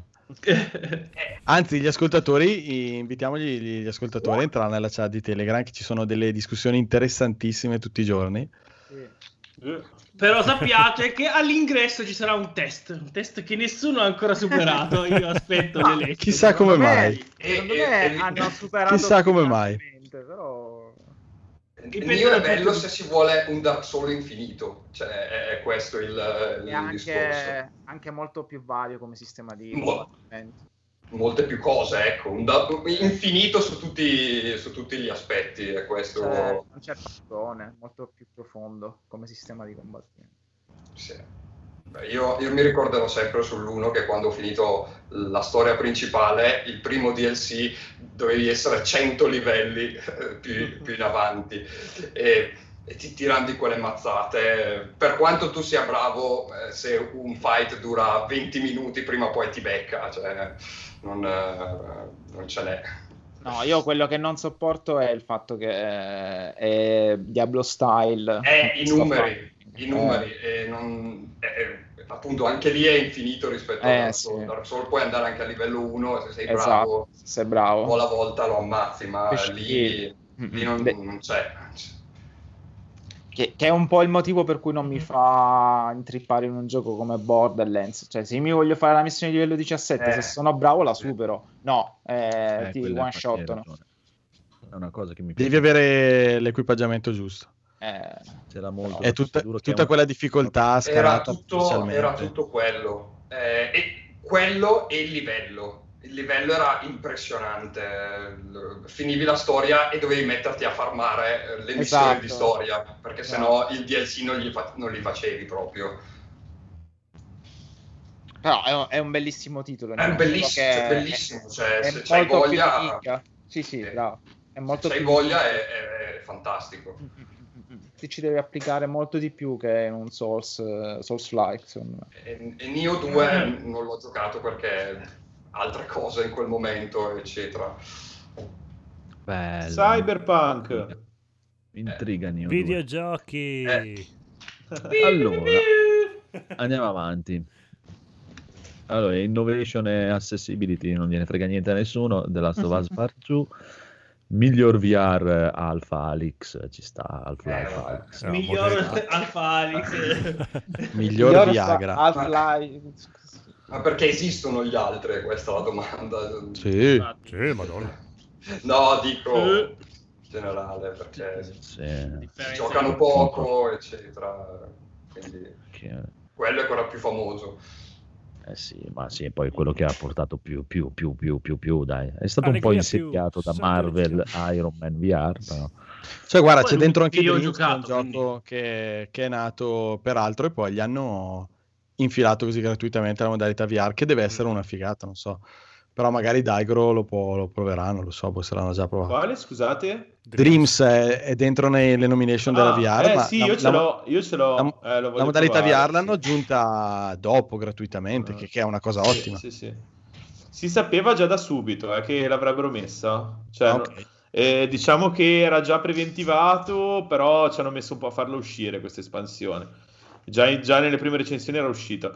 Sinceramente l'ho provato, non l'ho poi approfondito perché ho una marea di giochi da fare, però assolutamente da provare, un po' per la fase creativa, perché anche la fase creativa con la VR acquisisce intuitività probabilmente, perché ti dà la possibilità proprio con i move di puntare e decidere quale elemento, le cose, creare. Esatto. E poi anche appunto anche provare immersivamente e poi anche provare l'espressione dei progetti VR creati dagli utenti. Deve essere interessante, decisamente bellissimo. Deve essere interessante come prendere una storta, tipo. Comunque però possono fare anche Bayonetta con Dreams, nessuno glielo impedì. Magari sono degli action in Dreams. Se chiamano Camilla, magari fanno di tutto. Il problema non è fare Bayonetta, il problema è che lo deve fare Camilla. Cioè, anche quelli di Star Wars hanno provato a fare un Souls-like, però comunque andiamo avanti con il community support Fall Guys. Ecco il premietto per il vostro Fall Guys. Siete contenti? Andiamo avanti. Mezzo e mezzo. Andiamo avanti. Ok. Mobile game Among Us. Sti cazzi. Debut indie game Phasmophobia. È quello che preventivavo la volta scorsa. Ci sta. Mi ha annoiato parecchio. Tutto per Daigoro comunque. Miglior indie game Hades. Mi era scontato proprio. Sì, è stato sulla bocca. Tra l'altro ricaccheranno Disco Elysium. È vero. Cos'è che fanno? Speriamo che lo traducano. Non lo traducono, hanno detto. No, non lo traducono, no. Non in italiano, no. Meno. Ci sarà l'upgrade per le console PS4 Xbox, perché era uscito solo per PC, con una nuova, sarà rifinito, comunque si chiama Final Cut, e l'upgrade è gratuito per chi ha già il gioco. Quanto vorrei giocarlo, avere giornate di 70 ore per giocare anche quello. Uguale. Io vorrei avere l'inglese, la voglio. Perché poi non è neppure un inglese facile, questo è il problema. Comunque per PC lo stanno traducendo. Magari me lo giocherò lì. Comunque, best ongoing game, No Man's Sky. Ragazzi, voi non sapete, ho provato la modalità PlayStation 5, cioè lascia stare, volevo farci di nuovo 100 ore. Grande Fede. Ma le meccaniche sono le stesse, quindi rimane allora, lo stesso. Le meccaniche sono le stesse, hanno migliorato tutta la grafica, quindi non vedi più le rocce e gli animali che compaiono a 1 metro di distanza da te, ma li vedi proprio a perdita d'occhio. Hanno messo le nuvole, che sono tutta un'altra cosa, hanno messo degli effetti di luce tutti diversi, quindi i pianeti proprio... alcuni sono proprio fastidiosi da rimanerci perché c'è proprio questa luce rossa o verde proprio che vai via subito, perché il pianeta quando sorge il sole cominci a vedere tutto come se fossi sotto acidi e quindi è proprio alieno. Ma la pace è gratuita? Sì, è quello che mi sono lamentato della interfaccia PlayStation 5 perché tu scarichi il gioco, te lo vedi nella tua libreria perché ce l'abbiamo già, io l'avevo comprato ma l'hanno dato anche col Plus, quindi quasi tutti dovreste avercelo, e vai nella libreria, lo vedi, dici ok, No Man's Sky, c'è solo quello lì, installi, perfetto, scarica, dopo vai nella home, lo lanci, ma sembra uguale. Allora poi vedi che c'è proprio, c'è scritto disponibile upgrade PlayStation 5 nell'icona del gioco, no? Lo guardo nei 3 pallini per vedere se c'era quello next gen o no, mi dice disinstalla, non so, mi dice delle cose ma non c'è, usa la versione PS5. Premo verso destra, l'icona mi va sopra cioè il cursore mi va sopra l'icona dell'immagine del gioco, ci clicco, entra dentro un altro menu dove vedo PlayStation Segreto. 4, PlayStation 5, acquista a 0 euro, mi fa acquistare, mettere nel carrello, acquistare, mi arriva l'email con la ricevuta a 0 euro e poi comincia a installarlo e dopo da lì in poi hai anche cioè veramente una roba macchinosa che assurda. Su Xbox invece se tu scarichi No Man's Sky è già quello next gen, senza stare a fare queste cose perché ti scarica Smart Delivery, la versione migliore per la tua piattaforma, che mi sembra una cosa. Sai che faccio un commento un po' all'Andrea, quando hanno annunciato lo Smart Delivery mesi fa io ho detto vabbè, cioè nel senso sì, sai che roba, però non è che avevo sottovalutato Xbox, avevo sottovalutato Sony, cioè quanto avrebbero potuto complicato, quanto avrebbero potuto complicare le cose per questi upgrade PS5. Sì, è fuori di testa. E poi l'unica cosa è che quando l'ho fatto partire PlayStation 4 c'è il mio save da 90 ore così, quando ho fatto partire PlayStation 5 te lo riparti da capo. Non è compatibile il salvataggio. Devono fare un import come hanno fatto con Spider-Man. E poi, per chi ha già giocato No Man's Sky, sappiate che ogni major release praticamente vi conviene ricominciare da capo perché cambiano tutti i materiali, le cose, e quindi ti va, tipo la mia base che avevo costruito nel save che ho caricato nella PlayStation 4 era tipo senza energia, perché dopo si erano inventati il fatto che devi tirare i fili per i ricavi, per l'energia, mettere i generatori, che invece all'inizio tu mettevi le stanze, erano già alimentate, buona. Quindi insomma dopo anche lì avrei dovuto o distruggerla, farne un'altra, comunque sì, è più bello ricominciare da capo. Ricordiamo No Man's Sky, sempre più bello. Io giocai alla versione vanilla e ne parlai nella prima puntata di Piazza Umarelle, si ritorna sempre 5 anni fa. Bravi, bravissimi. Allora, andiamo avanti con questo Games for Impact. Tell me why. Ecco, Tell me why devo stripparmi con questa categoria di giochi. Andiamo avanti. Ecco, mi sa che puoi andare a fumare un'altra sigaretta. Vabbè, quello ci ho giocato, ma avevo detto che non era un granché, ma alla critica sarà piaciuto. Va bene, andiamo avanti con le cose un po' più cicciose, iniziamo un po' con le cose cicciose. Best performance, quella lì che fa Abby. Grazie. Prego. No, ragazzi, mi sa di spoiler. Allora andiamo avanti? Sì, sì. Yeah. Sì. No, bravo, no, bravissima, brava. Hai avuto la faccia impanicatissima. Ho detto la scorsa volta, se non lo vince lei chi cazzo? No. Ci sta. Ma non audio design. Muore. Vaffanculo. Audio design, The Last of Us Part 2. Vabbè. Il sound designer muore. Infatti, io ho dato Resident Evil 3. Muore però in surround. Ti muore intorno. Anche Doom Eternal l'hanno evitato. Allora, basta ma manco Doom Eternal, lo possiamo dire. Sì, non frega niente, tanto in prima persona. Comunque, esatto, e poi è palese che questo premio lo meritava Resident Evil 3, punto. Infatti, perché l'hai deciso tu. Esatto. Score and Music, Final Fantasy VII Remake. Vabbè, cazzo gli vuoi giusto dire? Ci sta, con la sonora della Madonna. No, vabbè, ma che cosa gli vuoi dire? Cioè, comunque sono sempre le colonne sonore fatte da un compositore con i controcoglioni. Ma ci sono le originali e tutti i remix bellissimi. Cioè, una roba meravigliosa. Cioè, poi già non è un riarrangiamento. Almeno dagli riarrangiamenti bellissimi. I riarrangiamenti. A livelli, sì. Diciamo comunque, che ci arrangiamo. Art Direction, altrimenti ci arrangiamo. Bravo. Art Direction, Ghost of Tsushima. Vabbè, un premio glielo dovevano dare. Povero Ghost. Anche quello del pubblico, scusa. Vabbè, ma lì hai detto niente, sono quelli che pagano i giochi. Cioè. Vabbè, si sa che il popolo è forse il premio più importante. Il popolo è bue, altrimenti avrebbe votato Death Stranding. Quindi.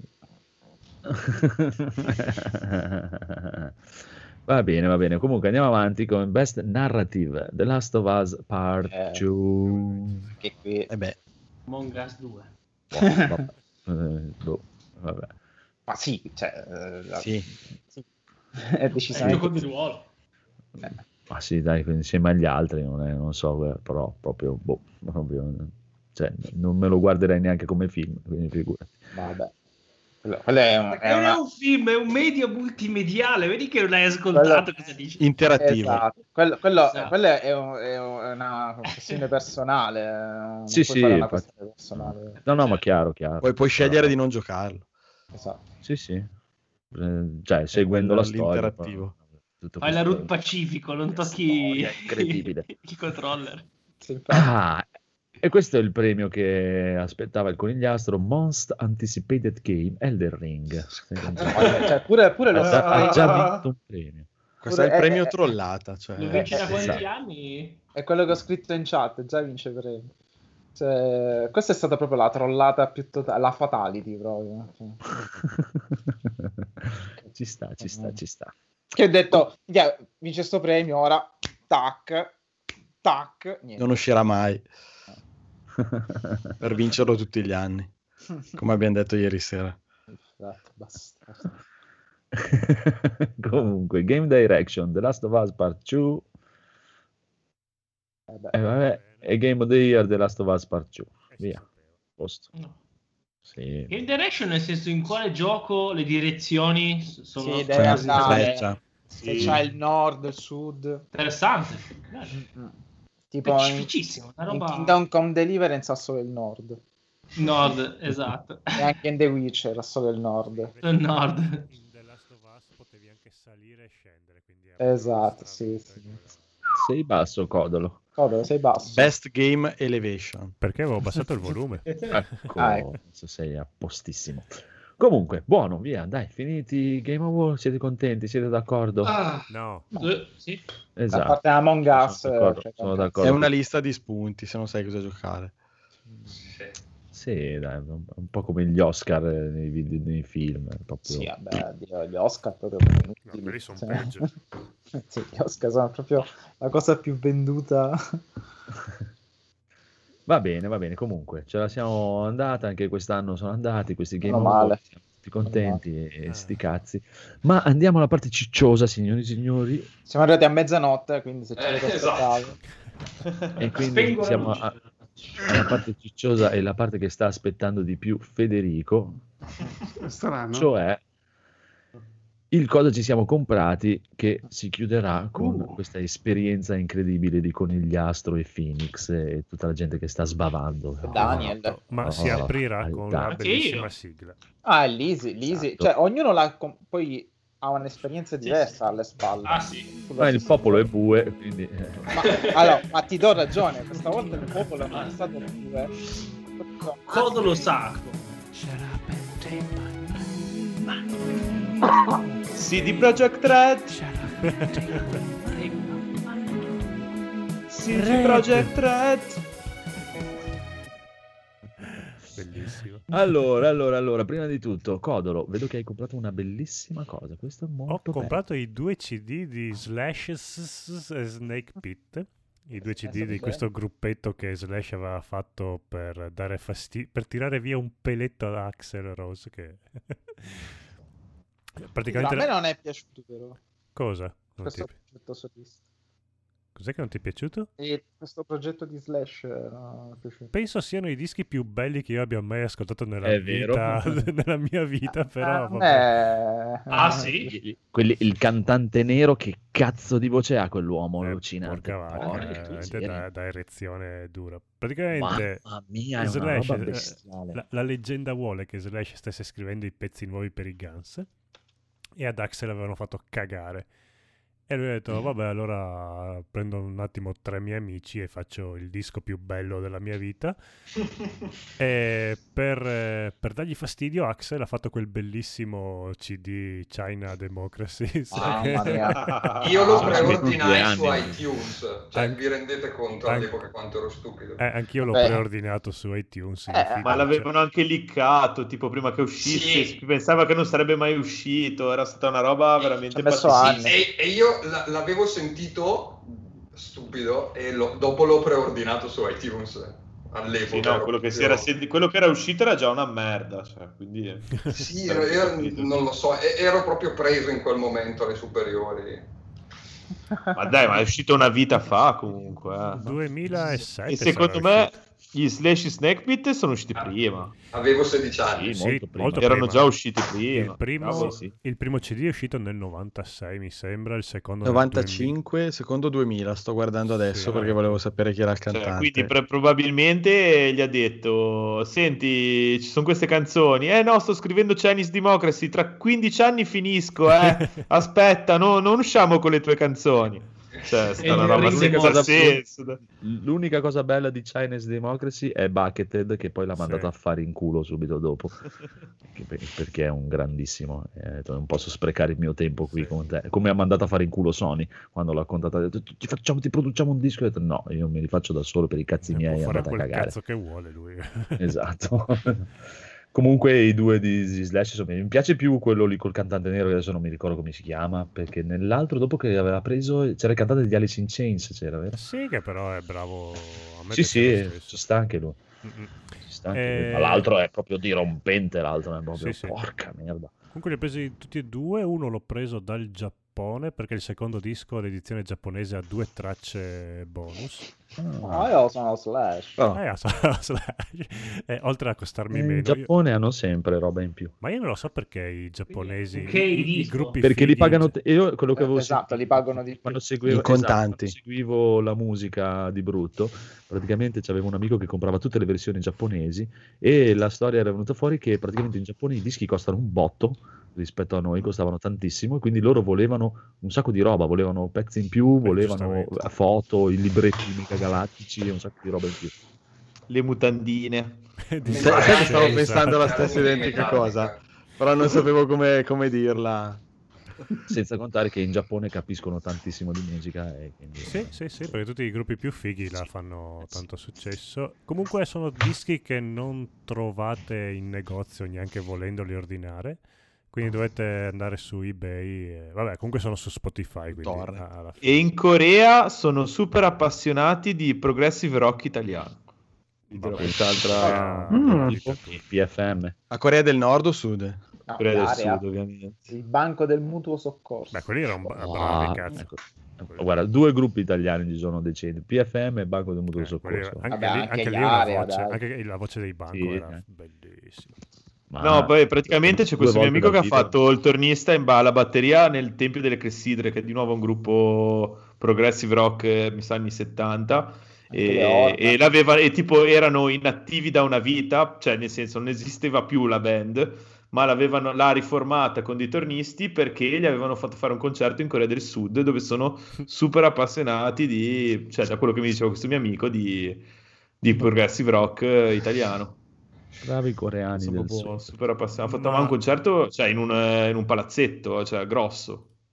Tu, Andrea, hai visto due volte i Banco in concerto? Io sì, da piccolino. Madonna, ero piccolino. Mio babbo. Ma io c'avevo mio babbo che era strippatissimo. Sì, anche io c'ho il vinile. Moby Dick. Taxi è quella che io preferisco. È bellissimo. Anche la PFM ho visto 3-4 volte. Non so. Va bene, comunque andiamo avanti. Federico, cosa hai comprato tu invece? Federico. Io ho comprato Zelda Link's Awakening per Switch. E non ti vergogni neanche un po'? Ma un po' sì, perché l'avevo ordinato prima che arrivassero le nuove console, e poi dopo mi sono dimenticato, ho detto vai, lascio lì e... Ma soprattutto te lo regalavo io, non lo potevi dire. Mi è arrivato, no, ma l'ho comprato alla fine da un mio amico, gli avevo chiesto, me l'ha venduto, insomma l'ho pagato bene, dai. Lo volevi proprio pagarlo. Sì. Fatto bene, lo comunque ho già trovato chi lo vorrà dopo di me, quindi lo vado a rivendere più o meno, ci vado pari.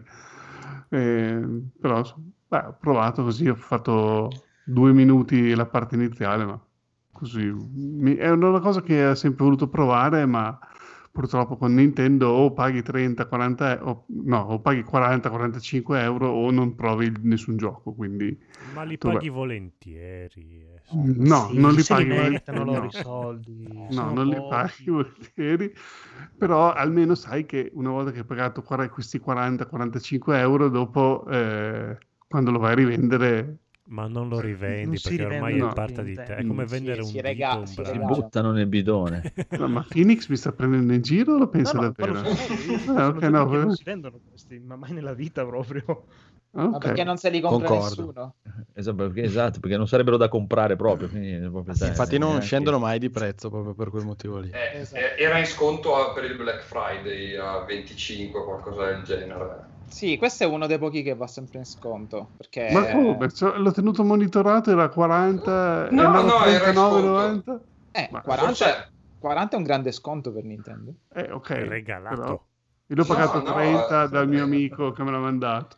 Forse era soltanto qua in Inghilterra, non so, magari in Italia non c'era. No, perché avete buon gusto. Italia non... Amazon Italia non è mai sceso sotto i 39,90 e l'avevo messo nel carrello al Black Friday che era 39,90, poi mi scocciava, l'ho lasciato lì, e dopo questo mio amico te lo do io, te lo do a 30, allora detto, vai, dai, prendo il tuo. Ma io sottolineo per la quarta volta, lo regalavo, cioè.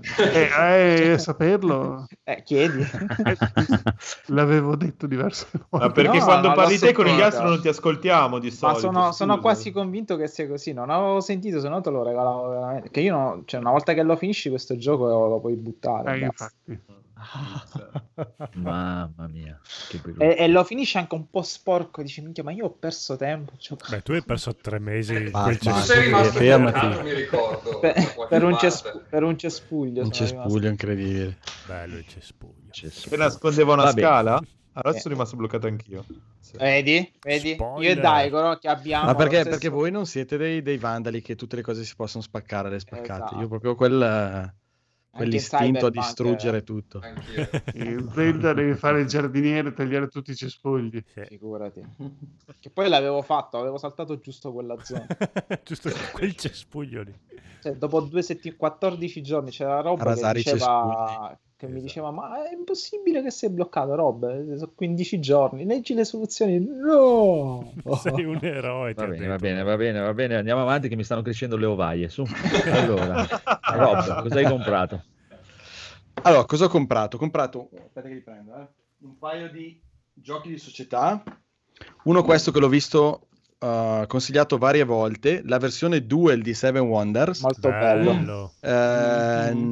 mi hanno detto è un gioco dove si gioca in due, da qui infatti il duel, però molto molto consigliato, non l'ho ancora provato, no, è molto volevo bello. Giocarlo con la mia compagna, era un po' che l'avevo in lista desideri, a un certo punto un giorno era 19 o 20 euro, mi sono deciso.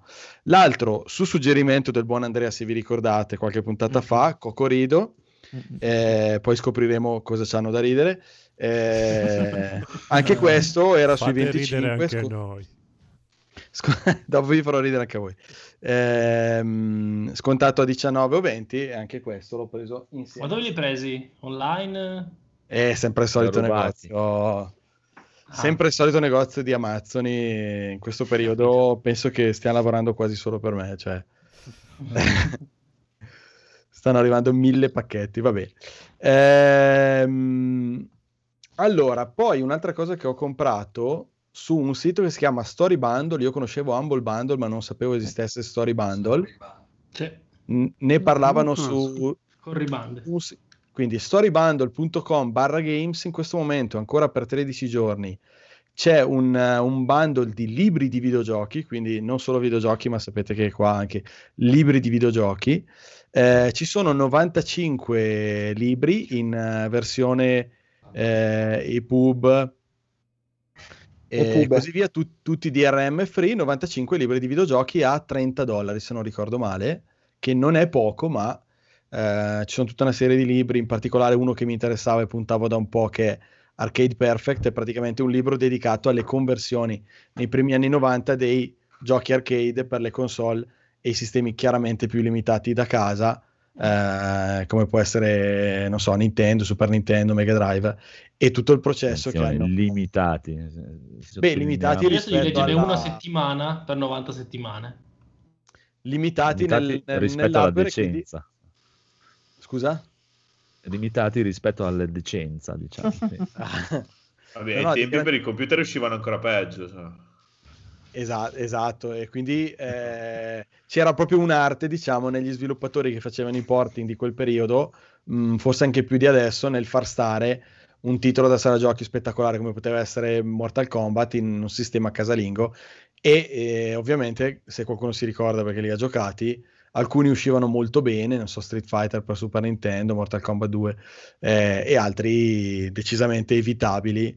Cioè, sono proprio... i nonni di Blue Point, loro praticamente erano i nonni di Blue Point, quelli che facevano Black and White Point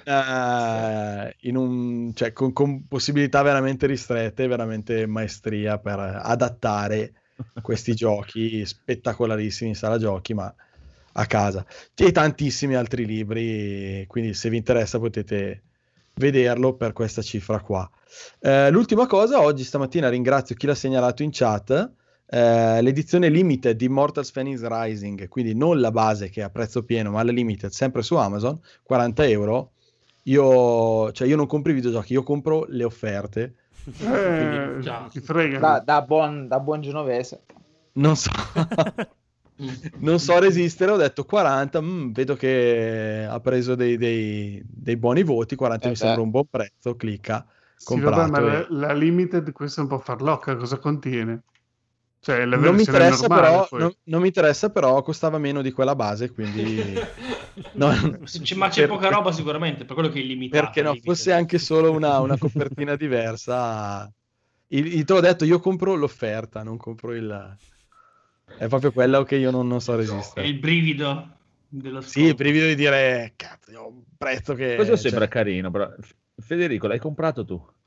No, però dai, ho già mezza parola per un mio amico, quello di Zelda. No, un altro, ho comprato Zelda, devo dare Zelda a lui in cambio di Phoenix Rising. Ah, beh, tanto uno Zelda per uno Zelda. Domani. Ti sta fregando. Sì, perché quando faremo cambio Zelda avrà ancora 40 euro, mentre Phoenix Rising a 20 lo troverai. Tra l'altro, stranissimo, in offerta solo la versione Xbox, che vale sia per One e Series X con, spero, le migliorie. Era in offerta, stamattina non era in offerta con la PlayStation, eh? Dopo c'era anche Watch Dogs, c'erano un po' di giochi Ubisoft, tutti in offerta a 39. Watch Dogs, che tra l'altro è uscito... Ah sì, 39, hai ragione, la limited anche per PlayStation stamattina, ho visto male, però è uscito da pochissimo, quindi 40 sì. euro, ottimo prezzo. Buono, bravo, sì. L'appoggiamo a Federico. E invece Daniel, vabbè, tu immagino che avrai comprato, ok, quindi mi mettiamo per lui. Lisi anche, quindi siamo a posto. Io ho preso un sacco di roba, cosa? No, ma non ci interessa, cosa hai comprato? Prego. Io ho preso tre Blu-ray, grosso guai a Chinatown, Confinango e Solaris. Bravissimo. E poi ho detto, allora i Blu-ray però come cazzo li guardo? Allora mi prendo un Xbox serie, non serie X, One X. Ma è la Play 4, scusa. Sì, ma in sala è lontano. Scusa, è la stessa cosa che ho pensato io, che ho comprato due CD e non ho un lettore CD, quindi prossima settimana devo andare a comprare uno stereo per ascoltare. Pensavo una PlayStation 5. Mentre ero lì che stavo per dire 1. Acquista. Ma non vado nella PlayStation, scusa. No, non legge più i CD la PlayStation, no. Dalla 3. Non legge i CD? No, dalla 3 mi sembra. Davvero? O dalla 2. Ti fa capire da quanto non li uso. Però nel lettore della prima PlayStation, tipo tutte le robe psichedeliche, o forse era il computer, no? Mi sa che era il computer. La prima PlayStation legge il CD. Ma erano altre cose, secondo me. Sì, faceva le cose psichedeliche veramente la prima PlayStation. Dai. Me lo ricordo anch'io. Ah no, era Windows Media Player che aveva tutti gli effetti psichedelici. Lisi stava dicendo. Lisi, prego. Comprare questi Xbox, stavo per fare acquista, quando ho detto ma io volevo un Kindle nuovo. E allora l'ho preso. Ti distrai come i gatti. Per leggere i Blu-ray, insomma. Sì, no, effetti i Blu-ray sono ancora impacchettati, tra l'altro, giusto? Comprate un lettore Blu-ray, scusa. Sì, farò così. Ma non li vendono 50 euro? Sì, che li vendono. No, tranquillamente su Amazon costa 50 euro, te lo compri. Sì. Esatto. Forse funziona anche me. Comunque ho preso il Kindle Oasis, quello di 32 giga più 4G, tanto per avere il top, che costava 340 euro. Comunque ho già letto il mio primo libro e sono molto felice. Ecco. È bello questo Kindle nuovo. È molto bello. Poi c'ha tra le spunte delle cose superiori agli altri Kindle, c'è il fatto che è ergonomico. In realtà non è vero, perché è fatto strano, perché ha la batteria che da un lato è più grossa, non so. Però è come se tenessi il libro piegato. È vero, un tascabile piegato. Sì. Esatto. Esatto. Sì. Bello, bravo. E più poi vi siete comprati tutti gli altri, hanno comprato, prego signori e signori, chi vuole partire? La debolezza. Cyberpunk. No, ma io credo di essere il peggiore di tutti. Sì, tu sì. Sì, tu sei il peggiore di tutti. Anche se compravi una caramella facevi schifo. Io ho sempre detto che l'avrei comprato. Il peggiore di tutti, perché ho trattato malissimo fino a ieri sera in tutte le chat, NG Plus, Tricast, Freeplay, ho trattato tutti, Simone Cognome gli hanno detto di tutti i colori, proprio veramente, cioè, anche in privato gli ho scritto proprio cose orribili. Veramente una merda di persona. Ma perché in realtà volevo convincermi con Daigoro che mi diceva no, non lo prendi, che è una merda, e tutto pacciari, gli dice cazzo c'è ragione, hai ragione. Adesso... Io non dicevo che è una merda, io dicevo che non ha senso con la Play 5 prenderlo fino a che non esce una patch. Cioè, giochiamo la versione pezzente di un gioco che ha già ancora dei problemi perché è uscito con un po' di bug. È quello che io ti davo ragione, Alessio. Dicevo no, non ci giocare ora, poi esce il PlayStation 5. Ma io a tutti davo e trattavo tutti male quelli che l'hanno comprato al day one. Però causa periodaccio del cazzo, più Miyazaki che mi ha deluso per l'ennesima volta. Sei inciampato, se vivi lì il controller, hai schiacciato e hai comprato alle 5 del mattino. La versione su Amazon che costa 64 euro, no, lo voglio subito, è digitale, infatti alle 6 del mattino e niente, comunque niente, faccio parlare gli altri, però io ammetto che stavolta mi vergogno pesantemente di sono e chiedo scusa. Dove è andato? No. È andato vergognato. Svanisce. Dove sono andato? Sono qua. Beh, ma questa è la qualità di chi produce un sacco di podcast. Cioè, esatto. La qualità audio. Mi sentite? Sì. Vi ricordate i primi tempi in cui c'era Conigliastro? Poi è sfumato da solo, chissà che fine ha fatto. Cazzino. Comunque io mi vergogno più di tutti per averlo comprato e merito tutte le offese che mi lancerete. E ricordami, l'hai preso per cosa? Per PS5? PS5, sì, ma è praticamente la versione PS4. Ah, vabbè, tanto. Io l'ho preso per Stadia. E nessuno mi ha detto, cioè, ero lì che giocavo con il mio gruppo la domenica mattina, uno fa, ah, comunque ho ordinato Cyberpunk, cioè, a €60 per Stadia, ma visto così non mi aggiorno il PC, e intanto l'avevo già comprato, ah sì, è giusto, ha senso, e l'ho comprato così. Lo compro subito. Genio. Perché non ascoltate NG Plus, dove l'avevo già detto io. Esatto, esatto. Sì. No, non ascoltate NG Plus perché l'anno scorso ho detto quasi provo la versione per Stadia, così visto che quella PlayStation sarà una merdata, e lo gioco sul portatile, tanto è per Stadia. Con Andrea che diceva effettivamente per la PlayStation. Con Andrea che l'anno scorso mi diceva effettivamente è una bella idea. Io posso giocare in pausa pranzo, rendi conto? Ma io, non lo so, io sono malato, ho un problema serio, ragazzi. Quindi... La pausa pranzo del conigliastro inizia, penso, alle 2 di notte, secondo i suoi bioritmi. Mi vergogno terribilmente, ma vabbè, andate avanti. Quindi abbiamo una versione PS4, una versione Stadia, abbiamo poi... giocalo almeno. Lo sto giocando, dopo ci arriveremo. Ma iniziamo subito, va, tanto. Come dicevo prima, avresti fatto bene a prendere la versione Stadia. Non lo so, non mi ispirava, anche perché avevano promesso chissà quando la patch per sono stati un po', sì, adesso chissà quando arriva. Comunque, allora, adesso ultimamente le azioni di CD Projekt sono calate di brutto, perché gli hanno dato quasi della denuncia per le versioni Xbox One e PlayStation 4 liscia. Sono veramente al limite del ridicolo, proprio, cioè, non c'è la gente per strada, non c'è, hanno tolto tutto. Hanno tolto proprio la gente in giro e tutto. No, ma io ti dico, su PlayStation 5, che poi è la versione PS4 Pro, veramente sembra un gioco, cioè, di metà PlayStation 4. Cioè, questa è la stessa console che ha fatto girare il Ghost of Tsushima, Death Stranding, Last of Us 2. Ok, non è la stessa tipologia di gioco, per carità, probabilmente ci sono molti più dettagli, ma per dire faceva un effetto più bello anche The Witcher 3, cioè, ma molto, cioè, questo è proprio, mamma mia, io non ci potevo, quando io pensavo a esagerazioni, invece proprio, mamma mia, cioè... Sì, dovevano evitarle, dai, potevano, alla fine potevano dire, guarda, ascolta, lo probabilmente sono stati obbligati in qualche modo a doverlo fare per forza, no, sono auto-obbligati, un gioco di 7 anni fa, cioè, doveva uscire per PS4, cioè. C'è solo un'unica soluzione, le console dovrebbero morire, punto, cioè, dovrebbero chiudere. No, sì, la Stadia è lo streaming, infatti. Hai ragione. La Stadia è lo streaming. Però vabbè, è un peccato, diciamo che, cioè, non ho fatto neanche la furbata di dire lo pago come per nome Sky, no? L'ho pagato €10, lo pago €20 versione PS4 perché poi uscirà PS5. No, proprio, cioè, è come quando ti dicono, guarda che se prendi un martello e dei chiodi e te lo dai sul pisello ti fai male. E io, sì, ma sai che c'hai ragione, e nel mentre io ho il chiodo in mano, lo guardo, per 2 giorni e poi mi pianto all'improvviso una martellata sui coglioni, proprio ho fatto questo.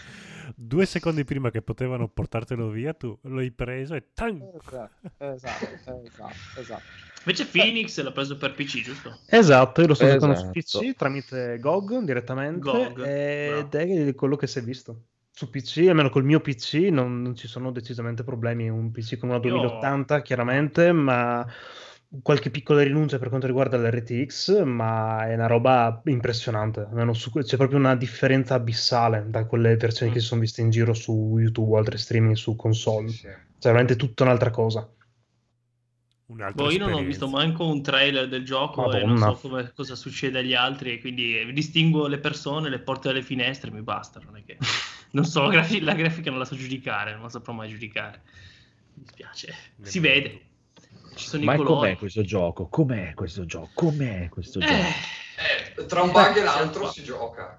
Esatto. Si lascia giocare allo stato attuale. Ma bug gravi? Che io a bug sono zero, eh. Ah, ecco, vedi. Davvero? Io ho visto solo un piccolo glitch in un telefono che è rimasto sospeso in aria, ma fine lì, cioè. Glitch. Daniel, sì, l'unico problema che ho mai avuto. Stadia lo sto giocando. Ah, okay. Qualche bug ogni tanto, soprattutto rimani bloccato sostanzialmente, non ti si muove il personaggio. Per esempio mi è capitato queste cose, non so se mai sono sfortunato io. Il vero problema di Stadia, per esempio, è la compressione, cioè si sente tantissimo la compressione. C'ho la connessione a internet perfetta, sempre ovviamente con la fibra eccetera, ma il problema è la compressione, nelle zone buie sono quadratoni ma dovuti alla compressione, non alla grafica originale, perché quando lo giochi a 4K forzato su Stadia è bello, è comunque bello, accettabile eccetera. Poi vengo da Outer Worlds giocato su Switch in questi ultimi giorni, quindi mi va bene tutto, a me la qualità ha rotto il cazzo e quindi va bene. Sì, va bene così, va bene anche i quadratoni dello streaming, va bene tutto ormai, guarda. Ma si mancava solo The Witcher Switch. Sì. Oltre alla compressione, l'unica cosa che so che manca su Stadia è il ray tracing. Che non c'è. Il ray tracing assolutamente non c'è, perché quello che sostengo io, console, non ho letto le console, mancano le texture. No, non ho letto niente a riguardo, ma secondo me quello che gira su Stadia è la versione console su dell'hardware buono e quindi va. Praticamente diceva che praticamente la versione Stadia è come farlo andare su un PC con una 2060 tecnicamente. Ecco. Ci sono le due opzioni delle prestazioni verso qualità e sto scegliendo prestazioni perché qualità per me è ingiocabile. Poi magari uno che è abituato a giocare magari sulle console eccetera e mi trovo bene, qualche bug come dicevo, ma è il gioco che volevo. Poi ci sono sfilze di liste su Reddit di tutte le cose di quality of life che non funzionano. Sì, ma il gioco com'è? Il gioco, io mi sto facendo male da solo facendo un personaggio stealth che non ammazza, quindi ancora di più è complicato, lo sto giocando al massimo della difficoltà, è bello. Sì, io no. L'unica cosa, io ho disattivato praticamente tutte le interfacce perché mi ha rotto il cazzo. Sì. Non ce la facevo più, ma con tutti gli FPS alla fine lo faccio. Forse vi dico che l'interfaccia, cioè giocarci non è facile, nel senso che sono tante cose, sono ancora lentissimo a fare tutte le varie cose, i menu eccetera. Non si arriva a Death Stranding, che quella è l'interfaccia grafica di Death Stranding, menu però mi sono piaciuti tantissimo quelli di Death Stranding. Sì, non si capivano al volo. Sì, no, si capiscano al volo, non dico niente. E poi tieni per muto. Dopo 50 ore non si capiva che al volo. Ma loro anche se di base ce l'ha il problema di questa roba qui, che anche già la prima versione di Witcher 3 i menu erano e Witcher 2 non ne parliamo, perché Witcher 2 ci ho messo tipo 100 ore prima di capire come cazzo funzionavano i menu.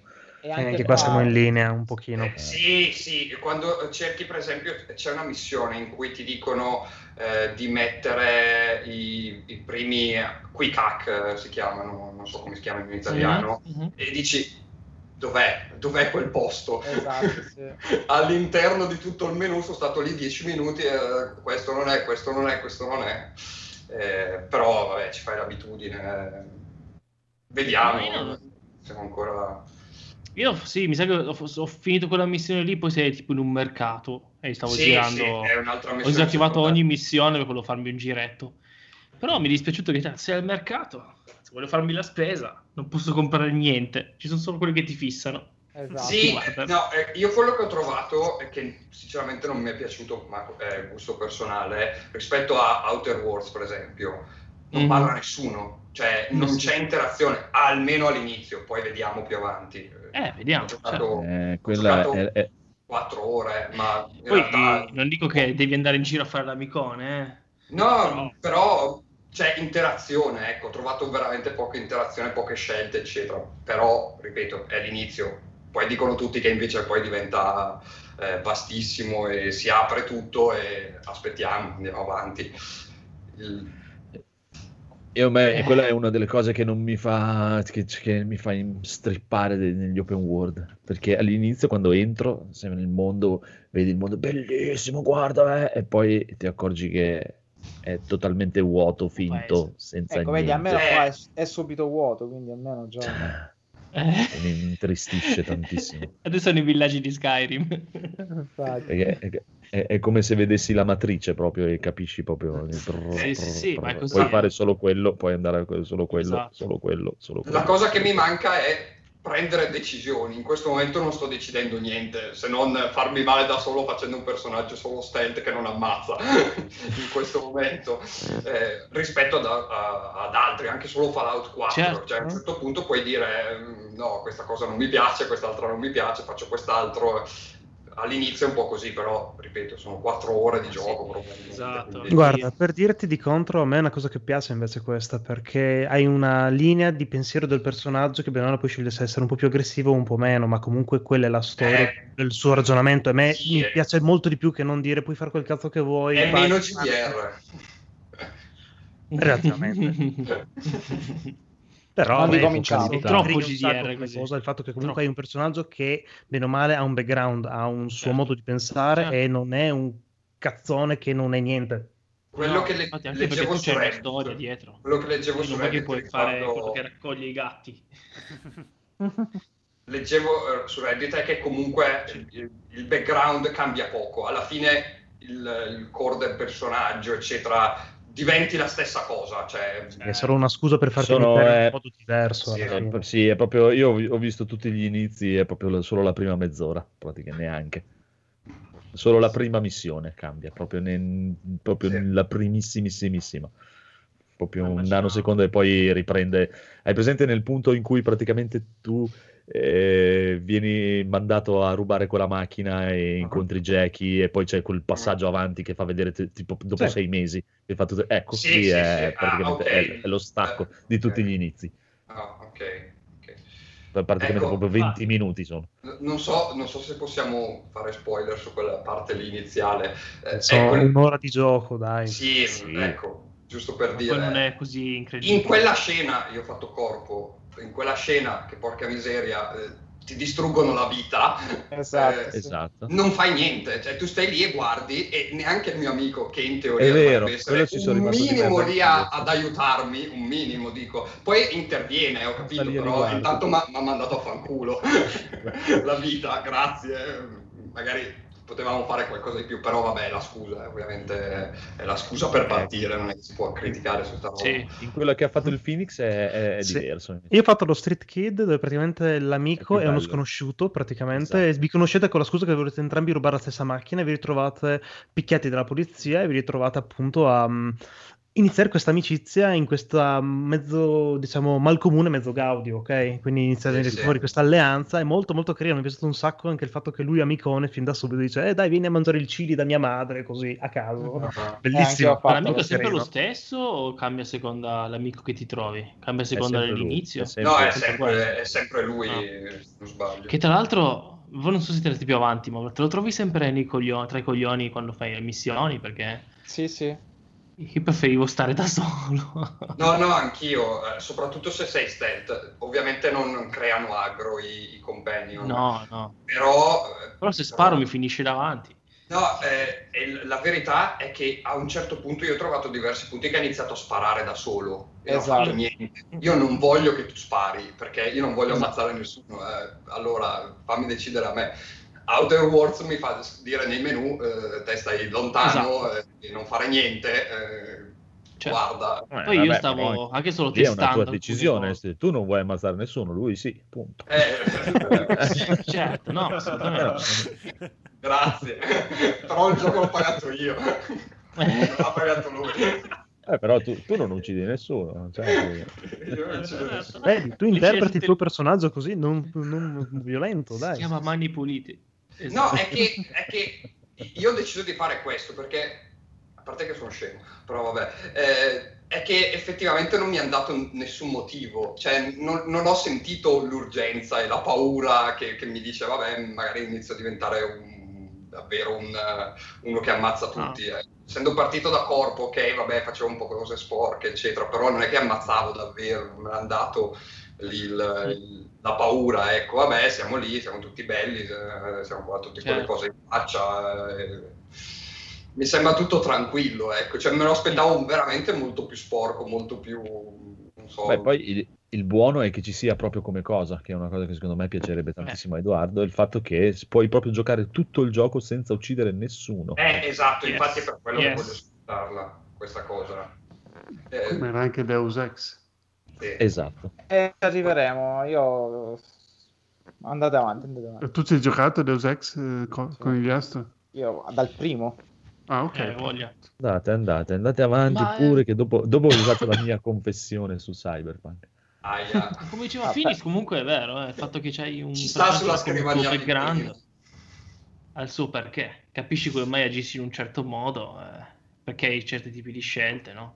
Parti sei un mercenario, non è che puoi fare, cioè, andare in giro, fare quel cazzo vuoi, non ha senso. Se uno va in giro ammazza la gente.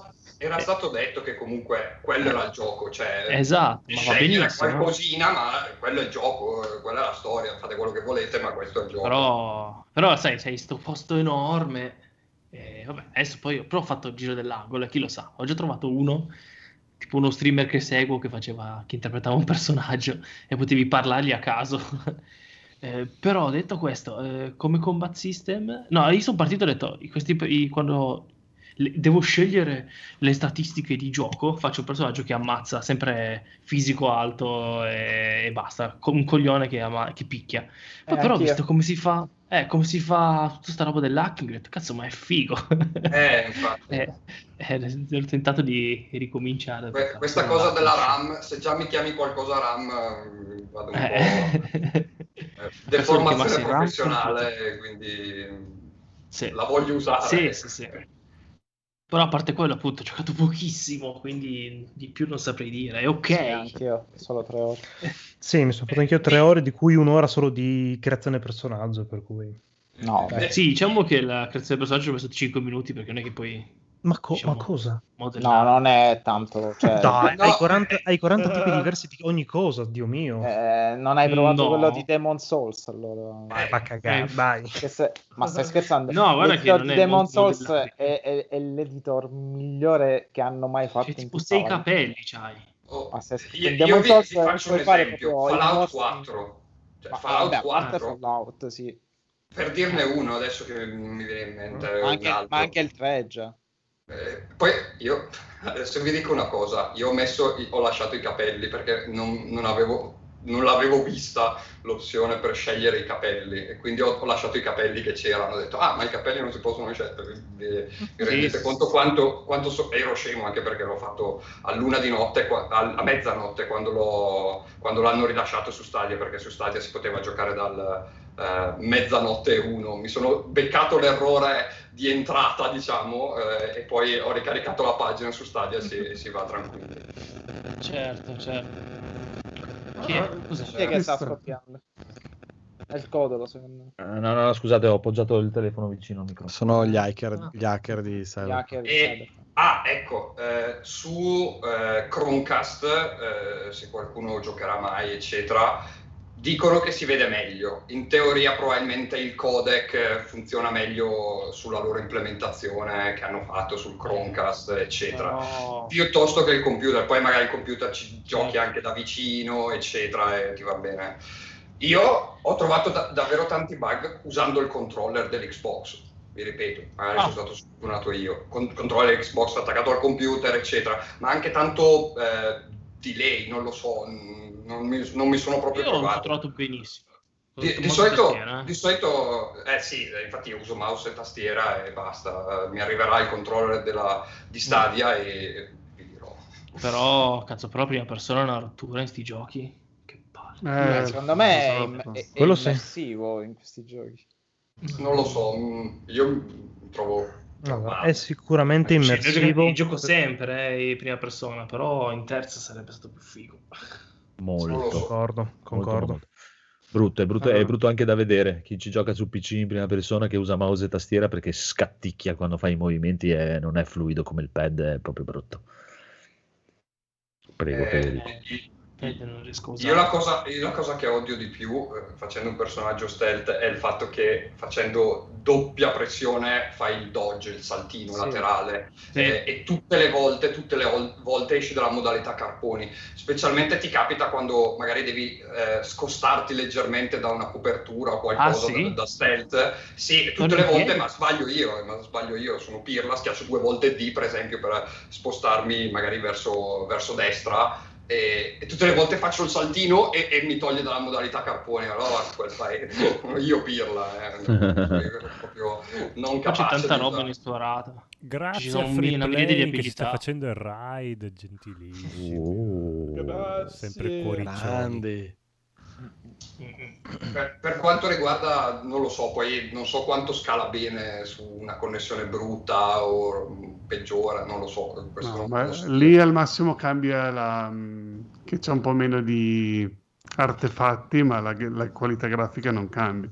Sì, anche perché io gli artefatti li vedo lo stesso anche con la connessione buona e col data center di Google a 20 km da qui, quindi adesso non so se sto usando quello, però ce l'hanno qui vicino a Itro, quindi non lo so, così. Per me Stadia ha vinto, cioè, questa volta ha vinto comunque, perché tanto gli altri computer, PlayStation eccetera che ho non me l'avrebbero fatto giocare meglio, al limite me l'avrebbero fatto giocare in questo modo qua che lo vedo così, quindi sono contento di averlo preso per Stadia e sono contento perché potrò giocarlo sul divano eccetera, dove voglio, sul cellulare, quindi... Per me ha vinto Stadia, è proprio... buono. Bene. Prego, poi, conigliato, Phoenix. Oddio, si potrebbe dire che di carino per il pre-order c'erano un po' di elementi estetici legati al mondo di The Witcher, che comunque vanno a coordinarsi anche con Gwent, eccetera, quindi un po' di ricompense in questo macromondo che ha creato GOG. Molto simpatici, molto, molto carini, dai, un po' tipo una giacchetta di pelle, un paio di vestiti, una spada o dei, diciamo, elementi estetici appunto per giocare a Gwent, quelli molto molto carini. Cos'altro aggiungere? Oddio, ho giocato veramente troppo poco, onestamente. Ho giocato solo la prima missione. Cioè, diciamo tutti noi persone normali hanno giocato ancora troppo poco, cioè, a meno che hai fatto veramente da quando è uscito adesso tutti hanno giocato troppo poco per dire davvero che cosa è che non va o cosa, se c'è qualcosa che non va. C'è gente su YouTube che ce l'ha da 5-6 giorni prima. Vabbè. Era la versione... Io dicevo tra le persone normali, insomma. Ecco, che New Reese ha detto che è bellissimo. Non so neanche quanto dura almeno la main quest, 40 ore. Sì. 40 ore. Però ha detto che arrivi tranquillamente a 100-150. Se vuoi fare... allo stato attuale io ho già capito che la main quest a me non interessa, sto guardando tutto sotto e quindi le side quest, quindi è già una bella cosa e poi puoi fare quello che ti pare. Perché secondo me le rimane interessante. Sono curati i dialoghi e... Poi, ripeto, è l'inizio, quindi non lo so, magari poi a un certo punto fanno tutte schifo e sono tutte ripetitive, non lo so.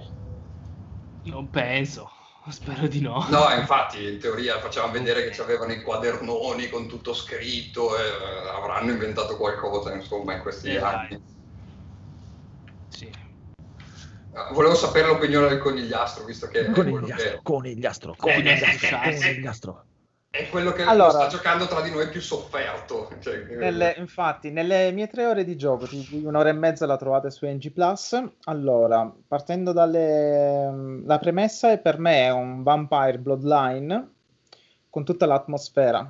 Ricordiamoci che Vampire Bloodlines fu e anche ancora oggi è un gioco bellissimo, ma distrutto però dai 1000 bug che uscirono, e anche loro erano polacchi, quindi probabilmente è una cosa È un Deus Ex programmati dai tipi che avevano fatto Vampire Bloodlines, quindi c'è tutta l'atmosfera, ti sembra quasi di approcciarti al gioco di ruolo, quello vero e proprio cartaceo, ma riveduto e corretto per una traslazione videoludica, un videogioco. Ma il problema è che io in 3 ore, a parte ormai la grafica, Neronzio continua a sostenere che io sono troppo esagerato. Io ho giocato a Vampire e mi ha dato meno fastidio di questo, ma anche The Witcher 3 per PS4 mi ha dato meno fastidio. Io venivo dalla versione per PC ed è praticamente un altro gioco la versione PC di The Witcher 3 rispetto a quella PS4 Pro. Ma detto ciò, le cose positive sono tutte quelle che avete detto voi: l'atmosfera, la musica, comunque l'andare in giro per questa città futuristica, l'appeal, le missioni sono particolari e comunque siamo ancora all'inizio, quindi chissà. Però purtroppo, e ripeto, io non sono una persona esigente, voi sapete che, cioè, appunto, da amante dei Souls merda, ma ho elogiato giochi come Daymare, Technomancer, cioè comunque non sono io un cacazzi, però è palesemente una versione PC portata per console. Non mi devono dire che era in programma la versione console, perché lo si capisce benissimo dai menu dove c'è il cursore che devi muovere con lo stick. No, cioè è... no, ma guarda che questa cosa qua l'hanno inserita in alcuni giochi prettamente console, anche il Call of Duty 2 anni fa.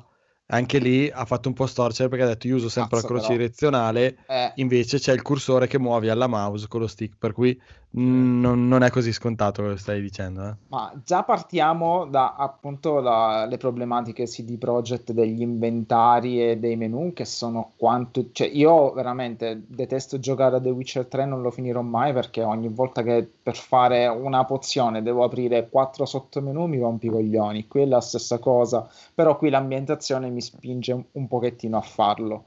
Poi vabbè, come avevo detto, e anche lì sono stato un pochettino cazziato, avrei preferito giocarlo in lingua, non so se per console io debba cambiare la lingua della console per giocare. Perché c'è in italiano? È tutto doppiato in italiano, quello per console. E quindi, che non hai l'opzione per cambiare lingua? Nell'audio credo proprio di no. È un po' iniziale, è un po' mi giro. No, c'è anche il menu di gioco. Devo guardare bene, però ci arriverò un attimo. Perché già Cyberpunk è bello per lo slang, ma io poi dico, come fu per il gioco di carte Android Netrunner, ma non puoi lasciare la nomenclatura quella originale, visto che sono tutti acronimi? Perché l'Icebreaker me lo devi chiamare rompighiaccio, che ice è l'acronimo, quindi non è neanche la parola ice. E qui hanno fatto una mezza porca, cioè forse è peggio di rompighiaccio, perché qui hanno fatto l'infrangi ice, cioè ma perché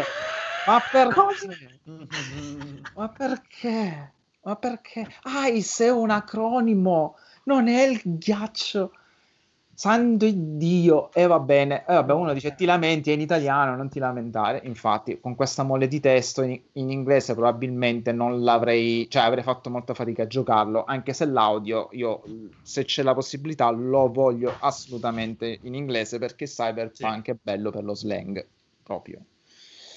Detto questo, comunque il gioco è immersivo, è bello, ti fa canire, ma io in 3 ore non mi è mai successo da quando ho una console, credetemi. E l'unico gioco che mi ha dato problemi sono stati 2. Last of Us 2, che prima della patch si è frizzato 2 volte e crashato, e God of War, sappiamo benissimo, ti scioglieva la PlayStation 4, e quindi io l'ho mollato e l'ho finito per PlayStation 5. Qui è crashato 2 volte. All'improvviso anche a me su Stadia è crashato diverse volte, però non so se è Stadia o se cioè io sono in auto e crash. Tra l'altro la sezione guida è quanto di più brutto ci sia nell'universo, siamo dalle parti di GTA fatto male. Io non riesco, peggio di GTA. Beh, GTA non era brutto. Ma secondo me GTA, il modello di guida brutto è il 5. A me il 4 piaceva, erano molto più pesanti le macchine, davano molta più sensazione di guidare un mezzo vero e non una macchinina. Esatto, ma qui proprio no, a vedere dai video 5 era più divertente forse, ma mi è capitato prima di iniziare la live che ho per sbaglio tirato sotto una persona in macchina, la polizia ha iniziato a spararmi esatto. Andata a quel paese, ho ricaricato il salvataggio, sono andato a piedi. Non uccido nessuno, non uccido nessuno. E poi l'amico che ammazza ti dice una persona. No, ma a me hanno incominciato a seguire senza motivo. Sono entrato in una parte che c'era un ologramma e mi hanno incominciato a sparare. Ma sei in terrone, quindi ti seguono. Ma non solo, devi stare lontano dalla polizia. Ma devi stare molto lontano. Poi invece fai altre cose e nessuno ti dice niente. Sono le sparatorie in mezzo alla strada e vengono a prendere te. Esatto. Tiri su sul pedone, ma quel paese. No, l'ho capito. E anche lì è mutuato da GTA perché ci sono esatto, ma è mutuato da GTA perché ci sono le 3 stellette uguale, c'è il livello di allerta di polizia, che cazzo, cioè, ma veramente, cioè, sì, già... Poi leggevo prima che non c'è la intelligenza artificiale per guidare, fare gli inseguimenti, esatto. Quindi nel mondo libero è impossibile che ti inseguano la polizia in macchine, quindi succede quando sei ricercato che si teletrasportano di fianco i pallini. Poi anche se fai qualcosa e giri il quartiere si dimenticano di te se non hai la cosa al si riesce a girare sempre sì, perché io vado a piedi come faccio qua nella vita reale, faccio anche là dentro vado ci sarà la metro no in sta paese farò anch'io bene lo farò anch'io che non userò il mezzo. Poi ho provato a rubare una moto, cioè no, vabbè mi rimetto a giocare a Days Gone, onestamente. È molto difficile, mi colpiscono una volta e sono morto ai poliziotti, cioè una roba... Vabbè, perché state giocando ad hard, io a normal sono riuscito a scappare. Sì, ma infatti ti rendi conto che secondo me proprio le difficoltà sono... Vabbè, il sistema di combattimento... No, io la moto, Nicolò, l'ho rubata. Infatti mi ha detto, se la rubi la reputazione, ho detto sti cazzi, tanto voglio fare il personaggio di strada. Il problema è che la moto non si poteva, cioè non si muoveva, sballava, cadeva, ci ho detto affanculo. Proprio l'ho preso. Devi saperlo usare la cosa.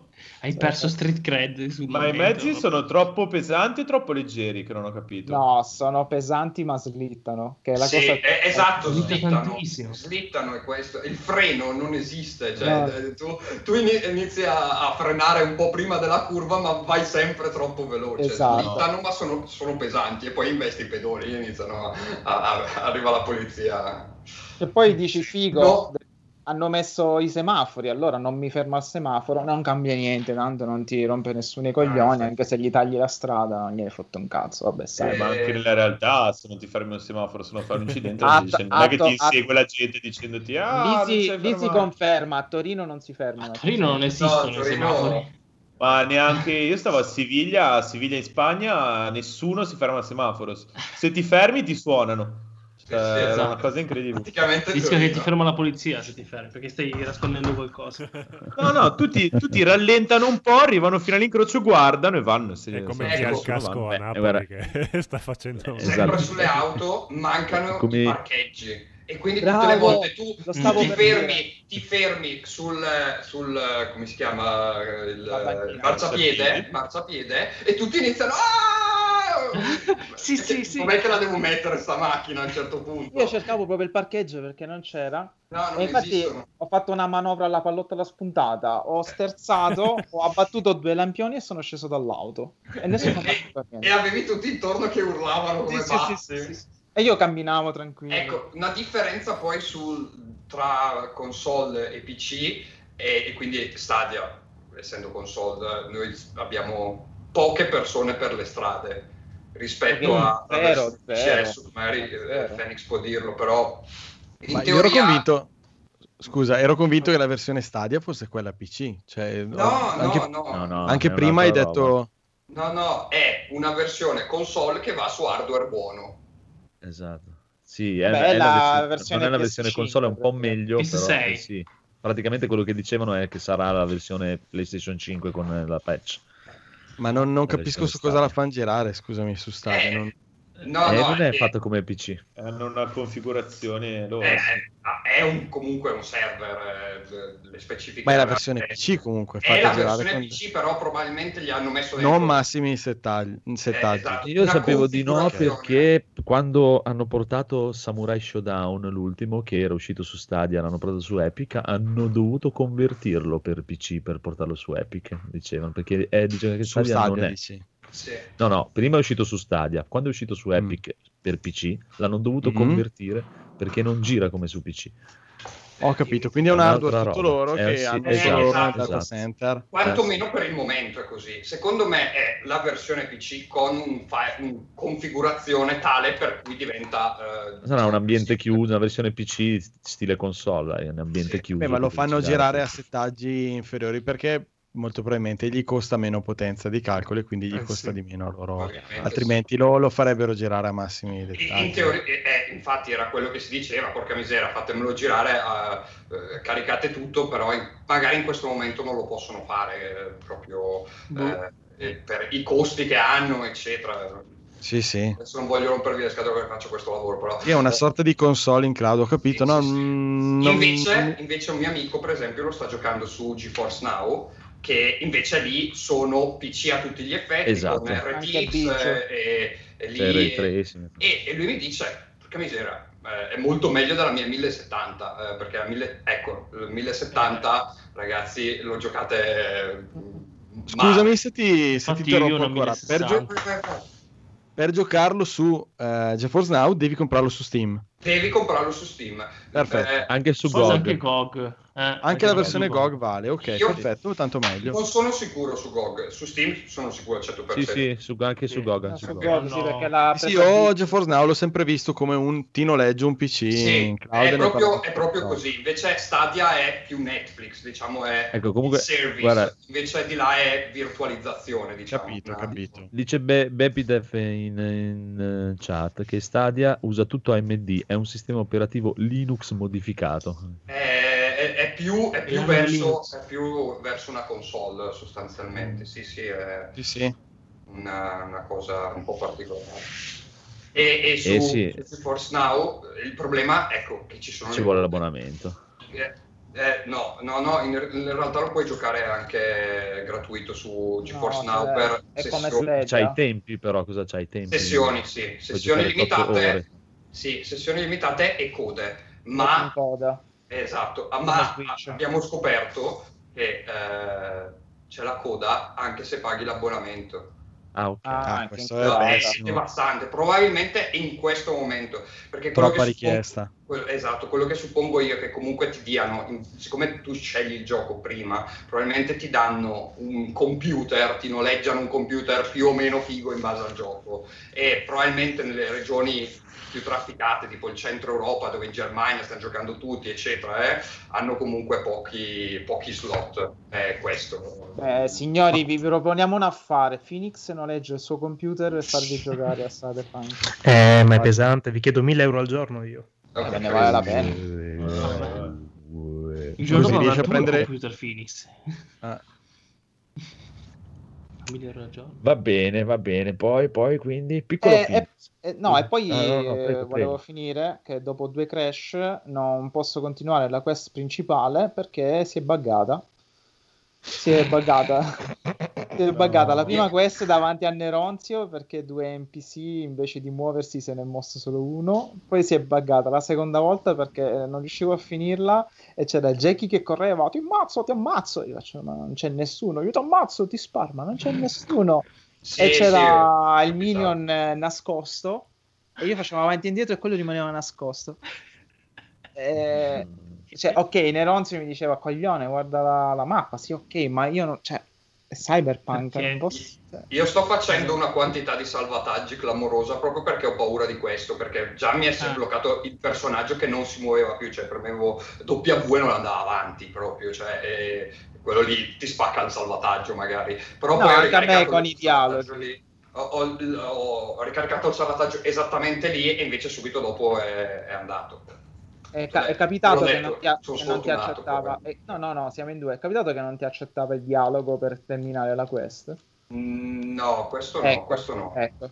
No, a volte mi si è bloccato nella modalità scanning, il tab, non so come si faccia credo left trigger, quello in alto, e si blocca lì, e quindi tu vai in giro come un coglione a scansionare tutto, escimi. Ma anche quando sul controller, per esempio, mi succedeva questa cosa, che si blocca proprio nella modalità, non so se è Stadia, non so se è quella versione. Ma secondo me è Stadia, perché a me succede, però è successo un paio di volte, però è successo quando vai nel menu Stadia, Alt Tab, o Shift Tab, che cazzo è? Shift Tab.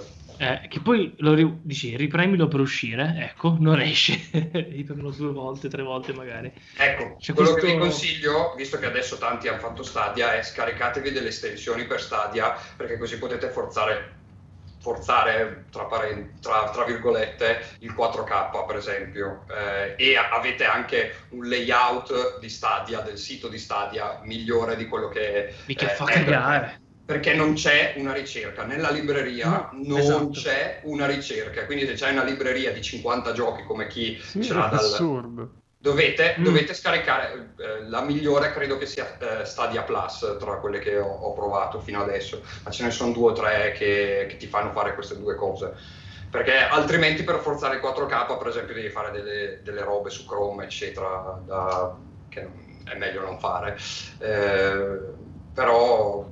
assolutamente bisogna prendere l'estensione che è gratis. Stadia Plus, sì. Vabbè. Allora, per concludere, facciamo concludere al buon 60 fine. FPS, ecco, giusto, scusami Andrea, 60 FPS sì, perfetti, 59, 60, perché poi con l'estensione lo puoi vedere.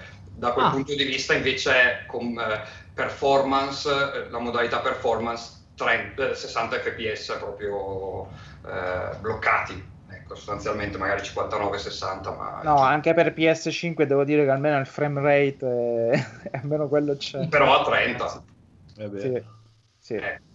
E poi ha delle texture, mamma mia, guardate questa scena qui, 5-30? Sì, guardate questa scena qui, vedete quella forbice lì, io e Neronzio, che ora non si sta vedendo, abbiamo riso per 2 ore perché sembrava proprio un cubetto fatto con Minecraft, la vedete questa forbice? Sì.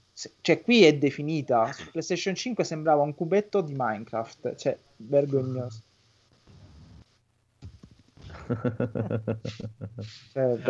Chiedono, ma secondo voi sulla 1070 vedete, ci gira? No, non ci va. Vedete qua l'effetto dell'acqua che si muove? Su PS5 è tutto cubettoso per il ghiaccio e non si muove niente. No, sulla 1070 gira, non è che non gira, semplicemente bisogna abbassare un sacco tutto. Sì. Infatti quella tabella che aveva fatto vedere per metterlo a ultra 1080 con la 1070 allo stato attuale non è così, poi nella pratica, perché lo so, perché tutti i miei amici si stanno io c'ho la 1070 però non riesco a fare questo, aspetta, cosa devo abbassare? Neronzio dice che con una 1070 lo fai girare a medio su 40-50. Bisogna vedere se ti va bene, poi magari se sei abituato a questo tipo di interazione magari ti va bene. Vabbè, il gioco non è così frenetico, non è così frenetico, ecco, bisogna vedere cosa vuoi fare, insomma, si può fare tutto, va bene tutto, e ti ripeto, però... per chi l'ha giocato, il feeling è quello di Vampire Bloodlines, un gioco che dici, cazzo, che è il gioco della vita, però non riesco a fare sto salto, non riesco a fare sto dialogo. No, i salti, cioè, secondo me c'è anche qualche problema su alcuni salti nelle impalcature, non so se vi è capitato di porca miseria, sono pirla io, vi ripeto, io ho problemi a schiacciare, però cioè, non va su, e in teoria dovrei andare su, però non cioè, funziona. E per dirti, su il gioco del parkour, come cazzo si chiama, Dying Light, sì, per dire che è un gioco di 10 anni fa, questa cosa la fai a occhi chiusi, che salti da un palazzo all'altro, e tu non riesci a farlo su Cyberpunk, cioè in me esplode il cervello. Adesso sembra che stiamo puntando il dito su tutte le cose brutte, sembra che il gioco è una merda, no? Ci sono giochi che sono usciti in maniera molto peggiore, insomma. Beh, e poi c'è da dire una cosa buona, che se una cosa buona che può esserci è che, conoscendo il CD Projekt, quello che hanno fatto sicuro, esatto, sì, dai, quello per adesso stanno crunchandone per metterlo a posto, poveretti. Poverino, come se non avessero fatto già di crunch, quindi. Esatto. poveretti. Però sicuramente sistemeranno tutto. No, io gli 6 mesi, dai.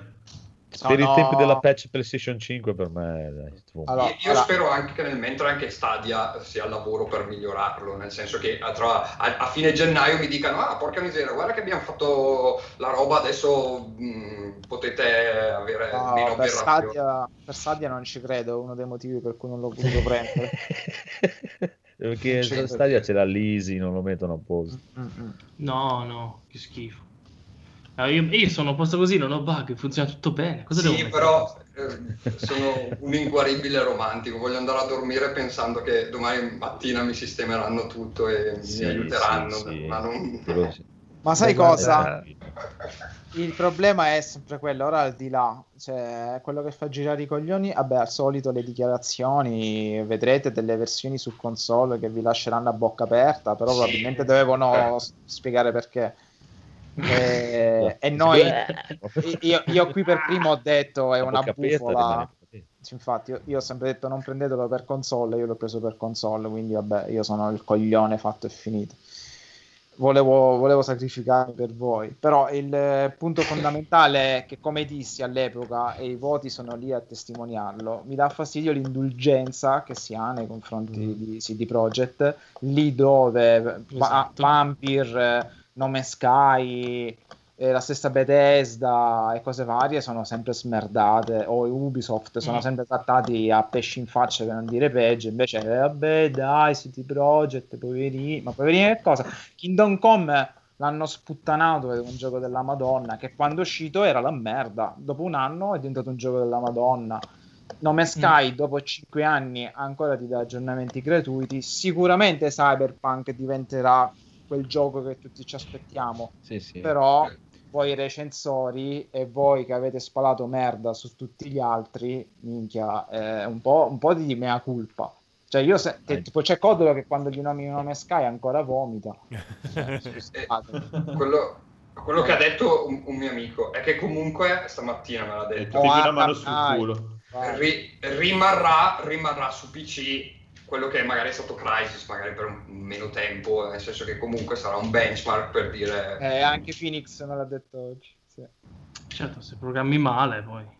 Rimarrà. Comunque, sono d'accordo col conigliastro con questa cosa, sì, ci sta, che quando visto che c'è caghi il cazzo di qua, caghi il cazzo di là, se c'è da cagare il cazzo devi cagare il cazzo. Tra l'altro... Io avevo già detto qualche tempo fa che già... mi stavano iniziando a far girare i coglioni con tutte le loro sparate da sinistra. Non è buono. No, non è buono. E lì i recensori dovevano avere il coraggio di dire... Ma hai visto le recensioni? 7. Ma io l'ho quasi indovinata la recensione. Sì, è un gioco fenomenale, ma a parte quello. No. Pieno di bug. L'avevano messo anche su Free Planes. Tu vai a prendere la recensione di Spazio Game, la recensione di Every Eye, la recensione gliel'hanno già scritta. Sono tutte e tre uguali, senza che dicono le stesse cose con gli stessi video negli stessi momenti. È un po', puzza. È una cosa che dà fastidio. Beh, coi video era uscita anche la notizia che erano obbligati a usare i video, quelli senza potevano fare vedere video di potevano mettere loro. Ma il fatto che è strano che se tu hai sentito perché vuol dire che sono sicuri che era rotto le stesse cose nello stesso momento. Toglietevi una curiosità, voi che avete giocato The Witcher, proprio in questa zona qui che è quasi l'inizio, insomma, io sono stato lì ad esplorare ogni angolo per cercando passaggi segreti, cose segrete, cose carine, eccetera. Non c'è niente. Io ho perso veramente. Tutte le volte c'è scritto Locked. Esatto. In The Witcher com'è? Perché io non l'ho giocato. No, è uguale. Ah, ok, non c'è niente, perfetto. Però le persone ti sembrano più vive perché muoiono, camminano, si muovono. Invece questi sono cioè, stanno fissi in quel punto e non si muovono. Io continuo ad avere in testa di esplorare ogni angolo, perché ogni angolo ma non c'è niente. Infatti non c'è niente, cioè, è inutile che sto lì a perdere tanto tempo, eccetera, perché a me piace l'idea di Zelda che o di, vabbè, adesso senza nominare altre cose, però dov'è porca misera, ti mettono magari là in fondo qualcosina, un regalino, perché ci sei arrivato. Invece... Beh, in realtà più o meno c'è come cosa. Se tu vedi, tipo io ho fatto la versione dello Street Kid, ok? C'è un piccolo easter egg molto molto molto carino, fin da subito. Non so se qualcuno ha notato nel primo bar. No. Vabbè, non ho fatto quello. Praticamente c'è un cabinato dove c'è praticamente una citazione totale a The Witcher. Ah, ok. C'è proprio Roach Ride, dove avevi proprio sto giochino in pixel art di questo cavallo che salta i tetti e schiva grifoni. Ah, sì. È molto molto simpatica, come è un easter egg che io ho adorato totalmente quello. Quando perché sono fanatico di The Witcher. Scusa, mi vale €70. Io sono un ingegnere, voglio... Porca misera, a me mi dovevano mettere l'armetta carina per partire. Io sono più non d'accordo in queste cose. Alla Dark Souls, ecco, per dire. Io sono scemo, voglio i pettegolezzi per strada. Io. Volevo qualcosina, ecco, che non mi hanno dato, ecco, però. Ma tra l'altro sti bambini in giro che non servono un cazzo. Infatti, come ma una scolaresca mi ha attraversato la strada. Esatto. Poco tempo fa, non so se vi è capitato a voi, una scolaresca, non immaginavo neanche una scolaresca in questo ma io figata. Dai, sì. Puoi ucciderli tutti con la macchina. No. Sì, poi arriva la polizia. Dai. Io non voglio uccidere neanche la polizia. Dico una cosa, quick save, ammazzi tutti. Esatto. Beh, stiamo lamentando che questo mondo è vuoto, non ti dà la possibilità di fare niente, ma gli Yakuza, che hanno quasi 20 anni di storia addosso, riescono a farlo. CD Projekt no. Non vuoi mettere gli Yakuza, cioè, voglio dire. No, ma ti dico, Yakuza, a parte il dettaglio assurdo delle città, dice, è una città, è vero che la mappa è enorme, ma è inutile che sia enorme se poi è vuota. Esatto. Ma, cioè, tu entri... nel bar in qualsiasi bar in Yakuza puoi fare quello che cazzo vuoi, giocare al cabinato, giochi, vuoi fare karaoke, vuoi parlare con qualcuno, vuoi picchiare la gente, la picchi, cioè, già, stiamo parlando di Yakuza, a parte picchiare, c'è quello che dicevo prima, non ci sono mercato, infatti, cioè. Poi magari ci sono appunto li ho persi, esatto, cioè, vabbè, quindi, ci tengo a dirlo perché poi sembravo magari troppo critici o cosa. No, io sono sempre critico, quindi chi se ne frega. Mi va mai bene niente. Gli Yakuza sono fatti da giapponesi, i giapponesi sono bravi. Gli rompiamo i coglioni ai giapponesi che non sanno programmare e poi... Sì, non sanno programmare, hanno grossissimi problemi di programmazione, e quello è vero. Però hanno la cura del dettaglio, è la cosa che mi piace di più dai JRPG rispetto agli RPG. Esatto. È la cura del dettaglino. A me se mi fanno impazzire se mi mettono una spada con cui praticamente la tieni magari quasi fino alla fine, dietro un angolo che devi proprio saltare, tornando indietro da dove spawni in tutti i livelli. Ecco, queste cose qua mi piacciono. Quelle robe che se tu lo sai, porca misera, vado là, la prendo, lo racconto al mio amico, forse non lo so, sono io che mi piacciono queste cose da Souls. Ma io penso che quello sia una meccanica che ha rovinato tanti giocatori, perché è una roba che si faceva un botto tanti anni fa e poi si è un po' persa. E ora tutti abbiamo sta cosa qua che non appena ci lasciano l'inquadratura libera la giriamo indietro per cercare qualcosa. Forse non so quanto è una bella cosa a livello di game design, cioè, sono d'accordo con te, sono d'accordo con te.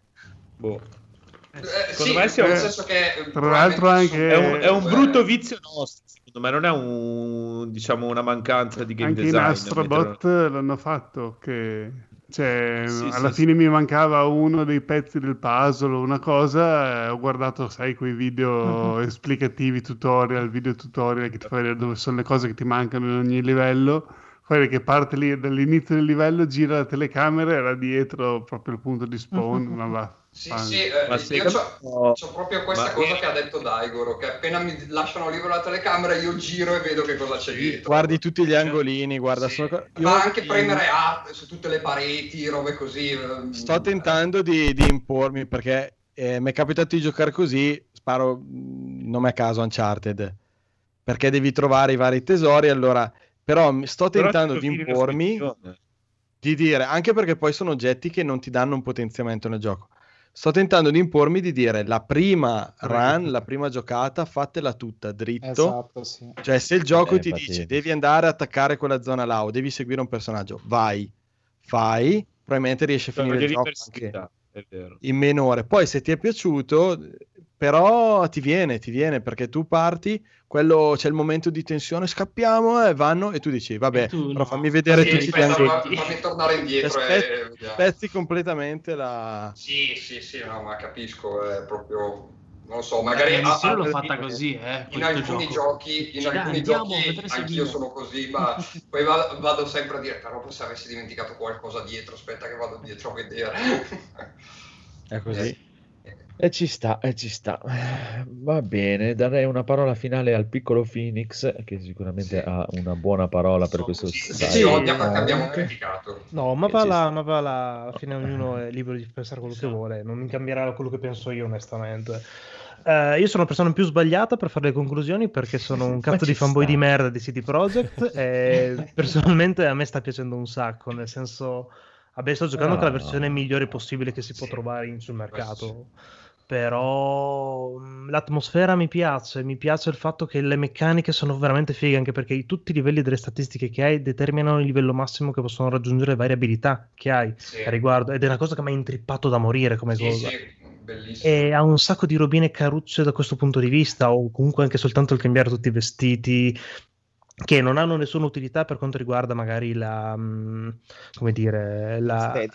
filiazione con determinati gruppi, ma è soltanto una cosa estetica tua, è una cosa veramente veramente carina quella.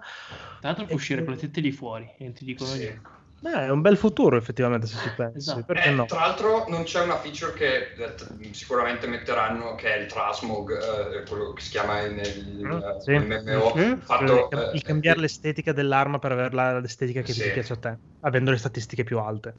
E non c'è, la stanno richiedendo su Reddit, ci sono già i post su questa cosa qua, anche perché io per come sto giocando io non mi servono le statistiche di armor, perché in realtà appena mi beccano ricarico la partita. Sì. Sto mettendo soltanto le cose che mi piacciono, quindi scusami. No, ma va là. Diciamo, per concludere, a me sta piacendo, ma ripeto, sono la persona più sbagliata a cui chiedere una cosa del genere, se si tratta dei polacchi, così. Tanto amore per i sini. Ma è giusto, vai. È bello così. No, ma infatti... Comunque io sono ancora positivo e vado avanti. No, ma è un bel gioco. No. Mi scoccia che abbia... Vabbè, a parte tutta la questione al monte... Mi scoccia che abbia dei problemi che non me lo fanno godere. Sono contento per chi non ce l'abbia. Sono invidioso, anzi, non contento. Ecco, che se voglio vado a fare scelte su Outer Worlds. Ecco. Sì, per carità. Altro bel gioco. Allora. Adesso, se siete pronti, vi faccio la mia confessione su Cyberpunk.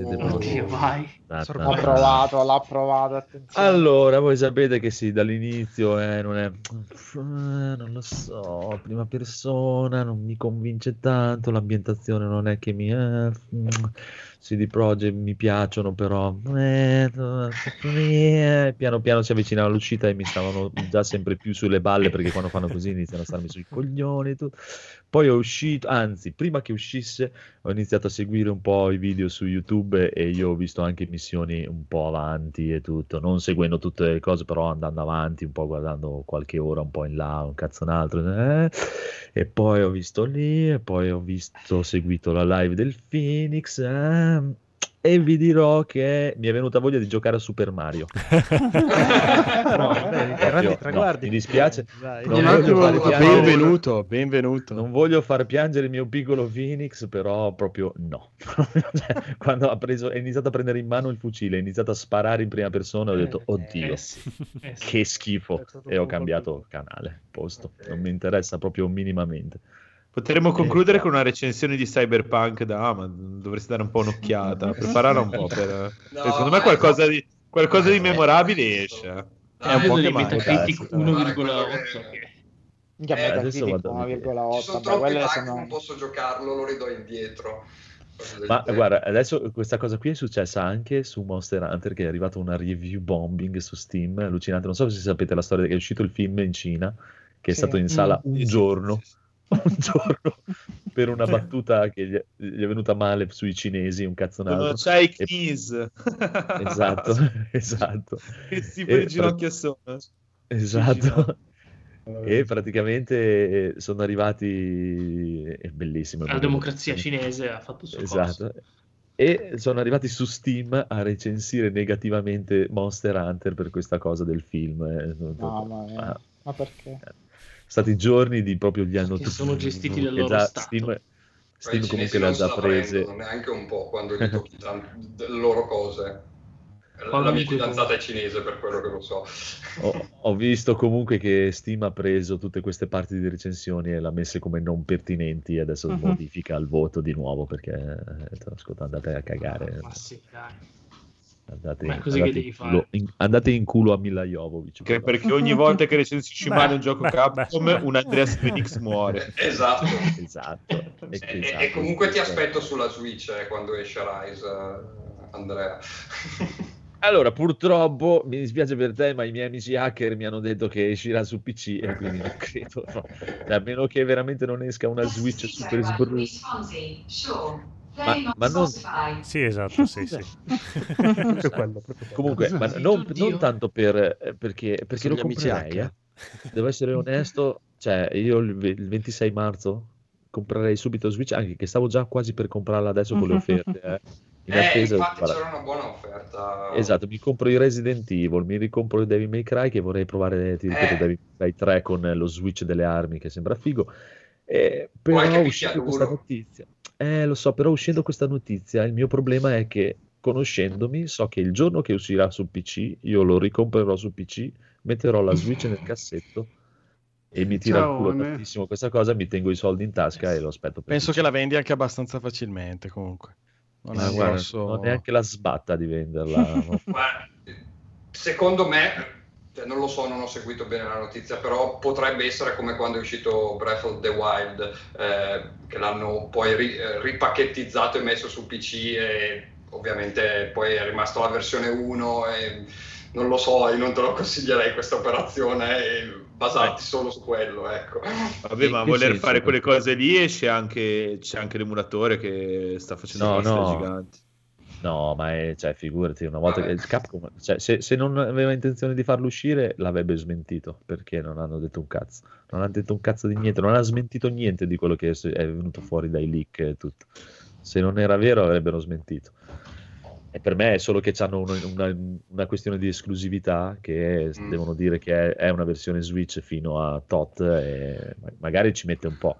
Però comunque poi dagli ultimi dati di Capcom hanno sempre detto praticamente che la piattaforma PC è quella che gli sta facendo guadagnare di più in assoluto, è proprio la loro prima piattaforma diventata di riferimento, cioè ci credo veramente tanto. Diciamo che mettiamola così, 6 mesi, anche 8 aspetto tranquillamente, poi dopo al limite vediamo. Andrea, ti chiedo, Rise come primo Monster Hunter? Sì, no? Non lo so, non l'ho mai provato, però sì. Nella tua idea, ecco. Fatti Word su Stadia. Beh, questo potrebbe essere. Potrei giocare anche su. Però scusa, gioca solo con quelli su Stadia. Se lo prende su Stadia. Sì, credo che non ci sia crossplay. Ma guarda, te lo puoi giocare da solo, cioè, proprio tranquillamente. Comunque, per me Word ti posso garantire che te lo garantirà anche il piccolo Phoenix, è un è il migliore probabilmente per era per partire da zero al momento giusto, ecco, perché probabilmente sì, perché sicuramente hanno preso tanto almeno da quello che si vede hanno preso molto da World, e non credo che torneranno mai più indietro ai vecchi tipi, proprio zero. Però intanto che io un giro su Word me lo farei su Stadia da qua a fine marzo.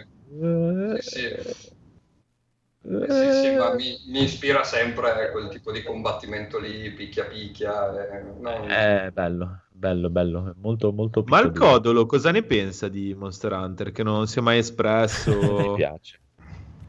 L'ho provato, però non è scattata la scintilla. Mi è piaciuto, non è un brutto gioco, però no, non c'è stato quella scintillina che ha fatto esplodere tutto. Poteva essere un gioco da party. Secondo me l'unico problema che ha Monster Hunter, forse perché l'ho provato da solo, forse per quello, ecco, che è che Monster Hunter, cioè le prime partite dovresti farlo con qualcuno che conosce il gioco. Sì, è troppo complicato. È come Borderlands, se fai da solo non ti dice niente, esatto. Sì. Esatto. Ti smonta un po', tanta roba, tanti menu, tante robe da leggere. Sì, o c'hai voglia di sbatterci la testa, però se non ti scatta la scintilla, chiaramente uno dice ma vaffanculo. A me quando mi metti già più di un menu di albero di scelte, schiumo dalla bocca e... invece io sono proprio il tipo che può essere mi metti un menu con sigle eccetera, impazzisco, vado ti perdi via e allora sei un ingegnere, scusa,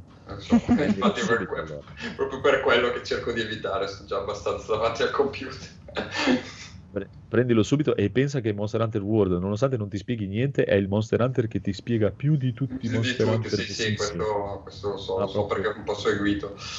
Cioè, ho visto gente che segue veramente Monster Hunter dagli albori, che Monster Hunter World dice madonna, ma questo è per nabbi sfigati, ti dice tutto passo per passo.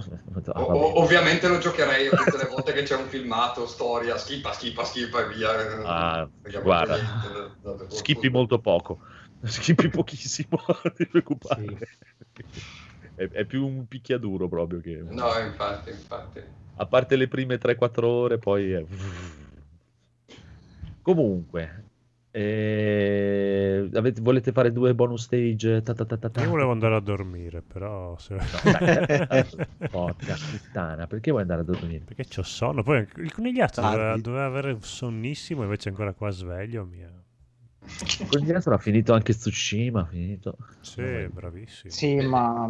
vabbè, se volete vi parlo 5 minuti 5 di Tsushima, o Tsushima. Esagerato, 5 minuti. Sì. È un gioco bellissimo, stupendo, è un gioco bellissimo, stupendo, un ottimo combat system, e poi ti dà, che ne dica Andrea, e soprattutto c'ha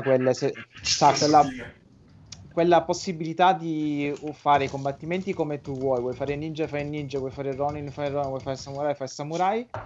Poi ci sono anche i duelli che ti danno quel sapore di picchiaduro. Bella storia, bellissima, anzi molto l'atmosfera. Jin Sakai è un personaggio proprio incredibile, peccato che duri quasi 100 ore e poi a un certo punto sembra infinito e non voglia finire mai, però stupendo, ho giocatelo e compratelo tutti, grazie Codola che ha insistito, perché è uno di quei giochi che mi ha fatto sempre schifo dall'inizio fino alla fine, e invece tu hai insistito tanto.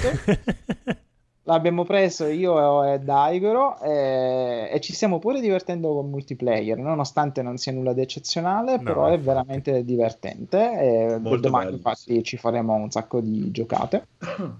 Guarda, sono appena arrivato alla zona finale, diciamo la terza zona. Anche qui muore un cavallo, volevo dirvelo. No, dai, cazzo.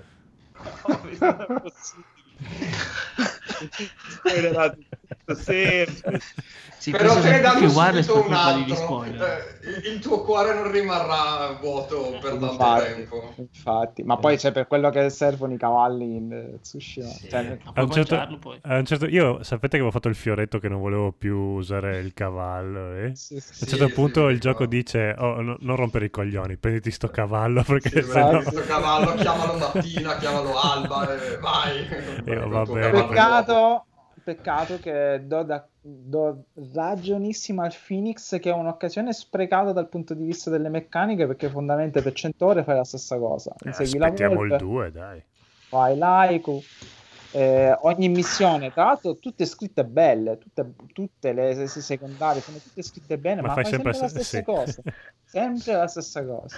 Ma nel villaggio è quello della vecchietta, mi ha emozionato la secondaria della vecchietta, che parlavamo delle secondarie, ma dai, quando torni da casa dal tua, Wilfred fatto donna, belle sono, ma sono tutte belle, forse effettivamente, però se ti fai la main quest e qualche secondaria te lo godi di più, perché poi fai sempre però come dice Federico, se vuoi il gioco per staccare, che non vuoi impegnarti troppo, e io l'ho giocato a difficoltà difficile, Sto trovando difficoltà nel New Game Plus Legend, perché già al primo generale mi ha fatto un culo così e l'ho ripetuto per mezz'ora.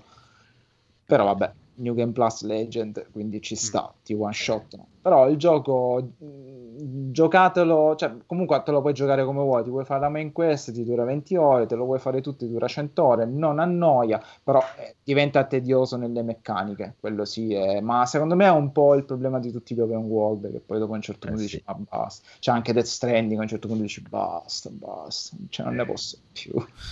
Non posso più Death Stranding, Days Gone, tutti. Diciamo certo che magari un'isola in meno poteva dai, sì, d'accordissimo. Ma secondo me il modo di affrontare gli open world è farne uno e poi tipo 2 o 3 giochi un po' più dritti e poi uno, 2 o 3 giochi, cioè perché saturano. Io addirittura per un paio d'anni non ho più giocato open world, prima di Ghost of Tsushima. Io Ghost l'ho giocato dopo Death Stranding, mi pare, quindi pazzo, malato. Quindi mi sembrava perfino semplice, semplice, corto, sì. Lineare, ecco, vabbè, andiamo qua, c'è la missioncina, me lo dicono anche che c'è la missioncina qui, quindi dai, cioè, io ho fatto Sekiro, poi mi sono sparato Death Stranding. Poi ho fatto Persona e non l'ho neanche finito perché dopo 100 ore non ce la facevo più. Poi ho fatto Last of Us 2, poi Tsushima, ho detto basta, minchia, ma tutti i giochi che... Days Gone infatti non l'ho finito. E adesso Cyberpunk, complimenti. E adesso Cyberpunk. Tutti i giochi corti. Però se ci fai caso è quella la media dei giochi che stanno facendo. Il problema è che quando giochi Death Stranding la prima volta sei stupido e vai in giro a fare tutte le secondarie, tutte le varie cose. Esatto. Infatti io ho fatto 50 ore solo nel secondo capitolo, poi mi hanno detto non fare le secondarie perché non finiscono. No, infatti, esatto, io ho scoperto che sono illimitati, io continuavo a portare roba, passavo le serate a portare roba, ma cose inutili, non più di storie, eccetera, quindi vabbè. La cosa utile è che però i capitoli successivi ce li siamo fatti in scioltezza, perché eravamo 5 minuti. Ah, ok. Guarda, ti ho pure parlato di Death Stranding in 5 minuti. 5 minuti pensa un po'. Comunque tutto il tuo discorso mi ha fatto venire in mente Forrest Gump e la mia esperienza su Monster Hunter, che insieme al Phoenix all'alba delle 800 ore, possiamo dire sono un po' stanchino. Sì. O come la barzelletta del tipo che scappa di prigione, che deve scavalcare i 100 muri, che è al 99esimo muro ho ammazzato tutta la foresta e infatti vi annuncio che sto per ricominciare Monster Hunter all'inizio perché sono stanco, perché sono arrivato dove ricominciavo da capo e farmi altre 1000 ore. Bravo, sembra giusto. Aspetta, posto quest'anno. Mi sono pure fatto contro le altre 80 ore di gioco. Sì, contro le 80 ore?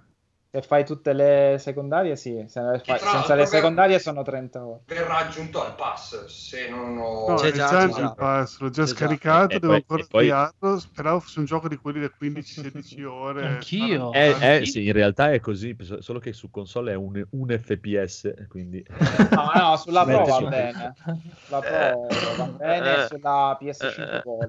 Ecco, io ho una 480 e la PlayStation ed è praticamente la stessa macchina, la scheda video di qualche anno fa e la PS4 è uguale, quindi e non è possibile comprare schede video, lo sapete. No, purtroppo no. Hanno deciso che sembra schede video non si fa. Non esistono. No, ma Fede, tu non ascoltare me, perché io faccio veramente anche la secondaria, tipo tua nonna ti chiede di portare e la faccio finché non la finisco perché controlla anche le missioni a tempo, ma il gioco dura veramente una 20, se lo fai dritto per dritto dura, ma anche Tsushima dura 20-30 ore se lo fai dritto per dritto. Sì, ma guarda che si stacca poi se continui a tirare. Ma no, io non ce l'ho più. Infatti tutti mi hanno chiesto quanto è il pene del tuo personaggio di Cyberpunk. Io l'ho fatto senza pene. Perché che il pene mi dà il pane, ma la moto non dà. Esatto. Io ho visto la donna bellissima che si è fatto il Phoenix. Beh, la volevo sposare. speravo tantissimo che gli avesse fatto un pene. Ero lì per farglielo il pene gigantesco, poi ho detto no. Che poi non è gigantesco. Comunque, beh, Dio. E bisogna vedere cosa c'hai. Bisogna vedere Lisi cosa c'ha fra le mani. L'esperienza che ho. Ecco. È l'esperienza. Sì, anche. Proprio il fatto che non fanno sono quelli che ha visto, non il suo. Detto, esperienza significa quello che hai provato. Esatto, certo. Va bene, signori e signori, mi sembra già tardissimo. Sì. Se qualcun altro vuole aggiungere qualcosa, altrimenti azzittitevi tutti. L'ha visto Mandalorian? Certo che l'ho visto. Nuovo. L'angolo Mandalorian? Sì, ma non si può fare spoiler. Potete parlare della puntata della settimana scorsa, ma è tardissimo. No, volevo solo sapere se ti è piaciuta. Ultimo. A molti non è piaciuta. A me è piaciuto invece. Ma no, vabbè, a te piace Your Name, quindi diciamo che loro riescono sempre a fare. Questa è brutta. Non si fa con gli astro. Povero Phoenix. Phoenix Persona 5 è bello. A te piace Frozen. Una gioia. Persona 5 non lo giocherò mai, solo non bello. Lo finirò mai. Anch'io, però è bello. Non lo giocherai mai, però è bellissimo. Non posso dire l'ho provato, l'ho installato, non posso dire è brutto come Kingdom Hearts 3. Però questo è veramente bello. Da una parte ti tiri su, dall'altra parte uccidi, Dio mio. Trattieniti un momento. Vabbè, vai avanti. No, Mandalorian è bello, sì, è una puntata transitoria, però bella, cioè, c'è una vicenda, la conclusione, insomma, ci sta, a me è piaciuta. No, a me solo un po' di momenti semicomici verso l'inizio della puntata che non mi hanno fatto impazzire. Cioè non erano comunque neanche quel comico cringe alla Star Wars, era solo un comico brutto. Voglio fare una battuta all'Andrea 7X. Godetevi questa stagione di Mandalorian perché ci sono brutte notizie sul nostro regista preferito. Di no. Chi è il nostro regista preferito? John Favreau. Che sta maluccio. Mi è venuta un'ernia cercando di tirare fuori la saga di Star Wars dal buco nero in cui era caduta. E poi questo non è delle verte. È stato uno sforzo così grosso che... ma adesso questo non è... quando ho visto quell'immagine lì, ma King Luke è morto. È vero. E siete delle merde se non sapete chi è King Luke. Quindi io mi aspettavo un codolo intristito oggi, però lui mi dispiace, quello coreano. Sì. Lui mi dispiace, John Favreau che sta male non me ne frega un cazzo. Ma non... sì, per fortuna non è vero, John Favreau. A 59 anni, cioè, non me ne fregherebbe un cazzo. A 59 anni perché il Covid non esiste, fare sta fine di merda. Comunque io ho giocato e finito. Io ho giocato e finito Resident Evil 3 comunque. Oh, stasera sei contento, Andrea? Hai giocato e finito Resident Evil 3? Sì. Veramente? Per la prima volta. Avevo prima giocato il 7, poi il 4 e sul 3. Sì, è bello perché dura pochissimo. Ah, che bello! Sì, è il bello di Resident Evil. Ma sì, qual è il Resident Evil? Cioè, solo il 4 dura tanto. Ma sì. Ma neanche. Ma il 7 però dopo metà mi rompe i coglioni. Il 4 la prima run dura 20 ore. Mai quanto Code Veronica. Sì. Scusa, anche il 6 il 6 vabbè è lunghissimo, ma non è anche il primo, cioè, il primo Resident Evil è cortissimo, il primo lo finisci, il secondo lo finisci in 3 ore e 50, il primo lo finisci se sai in cosa 5 fare, ore. Se ti caghi ogni un centimetro che sono fai, così corti, cazzo li gioco tutti veramente. Quando stavo lì per dire il 7 lo corto in 6 ore. Sì, il 7 è più corto. Il 7 è corto, però non c'avevo più voglia dopo un po'. La seconda parte sembrava lunga. Sì, la seconda parte secondo me proprio va un po' questo fear dei poveri proprio. No, molto dei poveri. Perché la prima parte è una concezione le scene della famiglia, della casa, eccetera, quelle sono gli unici lunghi che sono il 4, il 5 e il 6 che sono, e vabbè Code Veronica che metà saga hai detto. Rispetto al 4, 5 e 6 Code Veronica. No, perché io 4, 5 e 6 non li considero neanche Resident Evil, quindi proprio non c'è problema. Comunque ti racconta ritroso. Il 4 è un bel gioco, ma non è un Resident Evil. Ma non dura poco. Quindi... No, esatto. Dura poco. E poi c'hai i controlli più stronzi del mondo. Esatto, è orribile. Fa schifo al il cazzo. 4 avrebbe bisogno del remake dei controlli. Sì, assolutamente. Ma passerebbe uguale, solo migliorando i controlli. Esatto, i controlli e basta. Perché poi graficamente è ancora bello, affascinante. Sì, bello, oggi bello. Sei abituato, sì. Prendi in mano il joypad, schiacci destra e sinistra la levetta, esatto. Vedi la telecamera che balla tutta e non si gira. Mamma mia. Guarda, ci ho riprovato poco tempo fa, non ce la posso fare. Proprio non è, cioè, ma voi sta cosa... Adoro Capcom, mi piace Resident Evil, ma proprio no proprio, guarda, andate a fare in culo proprio. Probabilmente non è il momento migliore per tirare fuori quello. Però siccome ne avevamo parlato anche l'altra volta che dicevo ecco Borderlands 3 che i controlli li hanno un po' più Call of Duty-izzati, ma che in realtà è cioè lo standard dei controlli di quasi tutti i giochi praticamente. Cioè non vi fa un po' pensare a dire questo fatto che adesso tutti i giochi hanno gli stessi controlli, forse al posto di essere una cosa positiva ti rende la cosa un po' prevedibile, non lo so, però è una discussione non per questo momento. No. Perché poi arriva Cyberpunk, premi I e apre il menù del mondo. Sì, infatti. Ma aspetta. Quelli delle controlli erano un limite. Sì. Tipo adesso sto giocando, ho provato Gridfall, che probabilmente Phoenix aveva giocato su PC, quindi magari ci ha giocato con mouse e tastiera. Controller. Ha una zona morta, sia il movimento che la visuale terribili, e quindi fai una fatica, cioè ti sembri proprio, quando giri la visuale vorresti fermarti o riprendere, girare dall'altro modo, insomma si è rallentato perché ha una zona morta al centro del movimento dello stick che tu non puoi togliere ed è scomodissimo, però cioè, i controlli fondamentalmente ci sarebbero, però c'è questa cosa qui che te lo va a rallentare da quello che tu sei abituato nei movimenti e quindi insomma ti trovi male, da fastidio. Quindi io sono d'accordo per standardizzare tutto. Rob, ti dico anche per risponderti, è un casino, cioè se sperimentano, ok, si inventano un nuovo modo di controllare il personaggio, eccetera, cioè quello ce l'hai in mano tutto il tempo, e anche soltanto il casino mediatico che ti salta fuori, cioè se effettivamente ti dico... l'esperimentazione...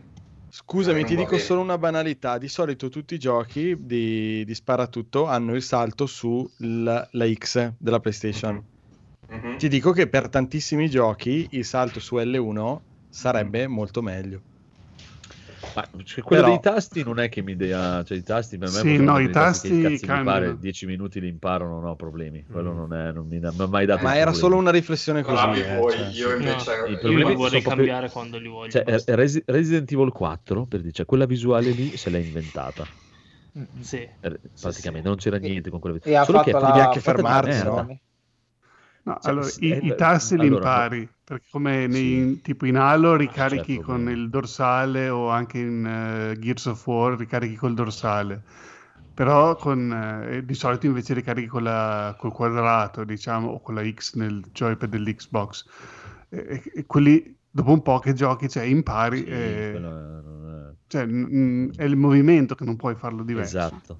È perché proprio Resident Evil 4 c'hai la telecamera che non è la levetta destra che fai girare, esatto.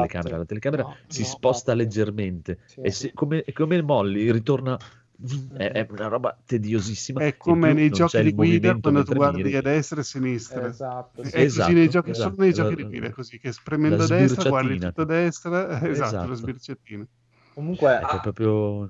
Quanto è bello graficamente Resident Evil 3, quanto fa cagare Cyberpunk. È bellissimo. E comunque l'unica cosa che vi posso consigliare, se volete giocarvi Resident Evil 4, è la versione PC con mouse e tastiera, perché con mouse e tastiera si guida normalmente. O la versione Wii. Ho giocato così.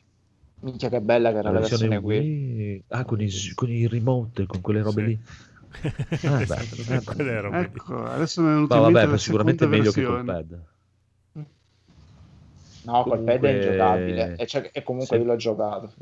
Se no, se proprio volete stare proprio nel top del top del top, adesso vi dico io, Resident Evil, andate su Steam e vi prendete il Rebirth, cioè il remaster del primo, il remake del 2 e il remake del 3, basta. Mm-hmm. Finito Resident Evil. Io ho quasi finito allora. Bravo. Ma anche Revelation 2 il resto... non era male. Mi ha rotto le palle. Ascoltiamo a fatica. Sì, ma sono arrivato in fondo a noia proprio.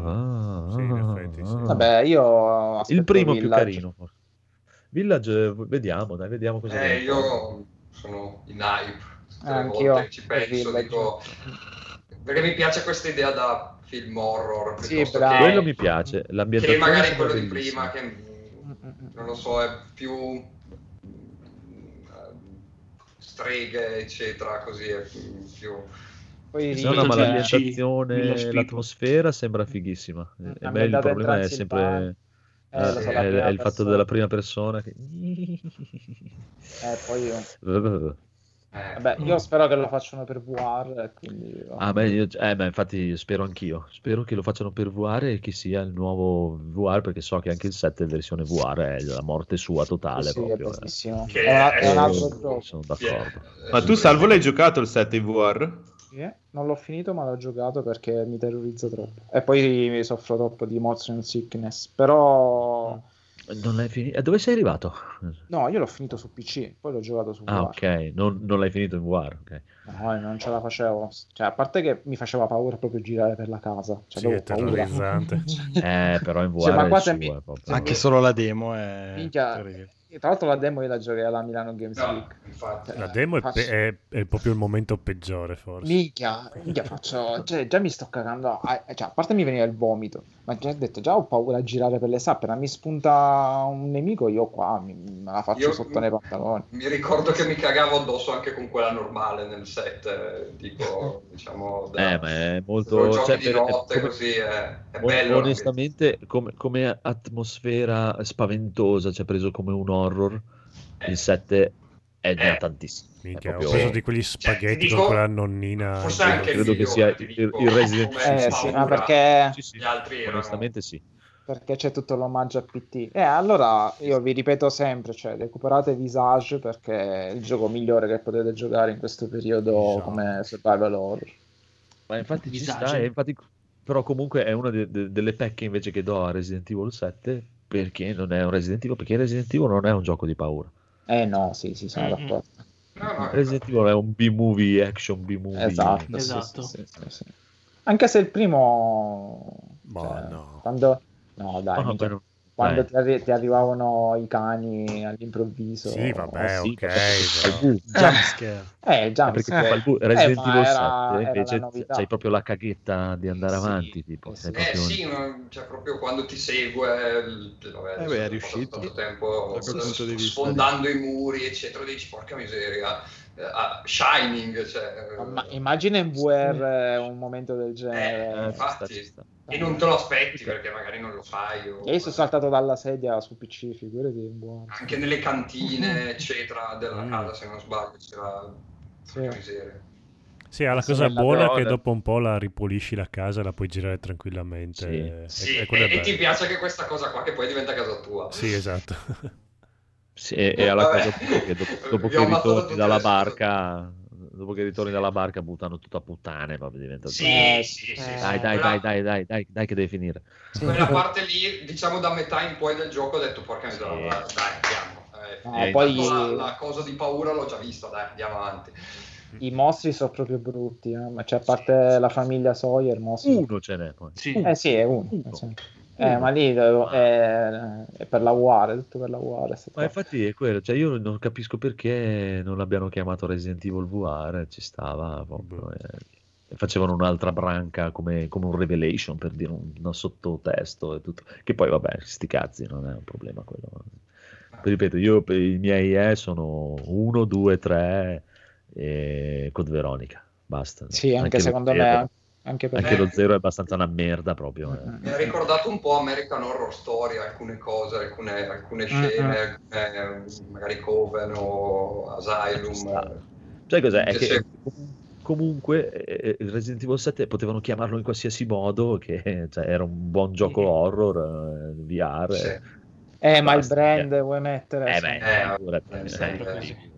Io, a parte che sono ancora convinto, questo lo puoi scrivere, Codolo, nelle previsioni, che vi annunceranno il VR 2 all'uscita di Resident Evil 8. È probabile. Resident Evil 8 con VR 2. Come fu? L'ha mezzo detto, eh? L'ha mezzo detto quando hanno detto quando Sony è pronta sarà anche VR. Esatto, quindi è abbastanza. E se me lo fanno, mi sa che comunque lo compro, cioè adesso... Perché siete puttane dell'hype. Sì. L'abbiamo dimostrato. No, io mi cago troppo addosso per giocare quella roba lì. Sì, ce la faccio. Beh, però il VR invece... 2 quasi quasi questo giro mi ci butto. Non il Resident Evil. Io invece ho il problema che potresti comprare altro, Fede. Quindi, essendo cieco da un occhio e infatti Twitch io potrei dire semi blind run. Stronzi di Twitch, perché sono cieco da un occhio e il VR mi dà fastidio e vedo il bordo e vedo il... non mi piace proprio. Sembra una roba proprio c'è proprio il deficit fisico, non puoi... sì non ho l'immersione tridimensionale, no? Vedo proprio, cioè, un cazzerellino lì appiccicato all'occhio. E Andrea, e non ti senti escluso da questa cosa? Perché non chiedi a tutti di non produrre più di chiudere un occhio? Ma no, non chiedi a tutti di produrre giochi per realtà virtuale? Non ti senti escluso? No. Cioè, chiediamo a tutti. Comunque è la chiosa più lunga della storia delle chiose podcast. Povero Codolo sta addormentando. Quando uno ha sonno, e io lo so, qualcosa si dilata il tempo in una maniera incredibile. Basta. Ma scusa, ne pensi Silent Hill?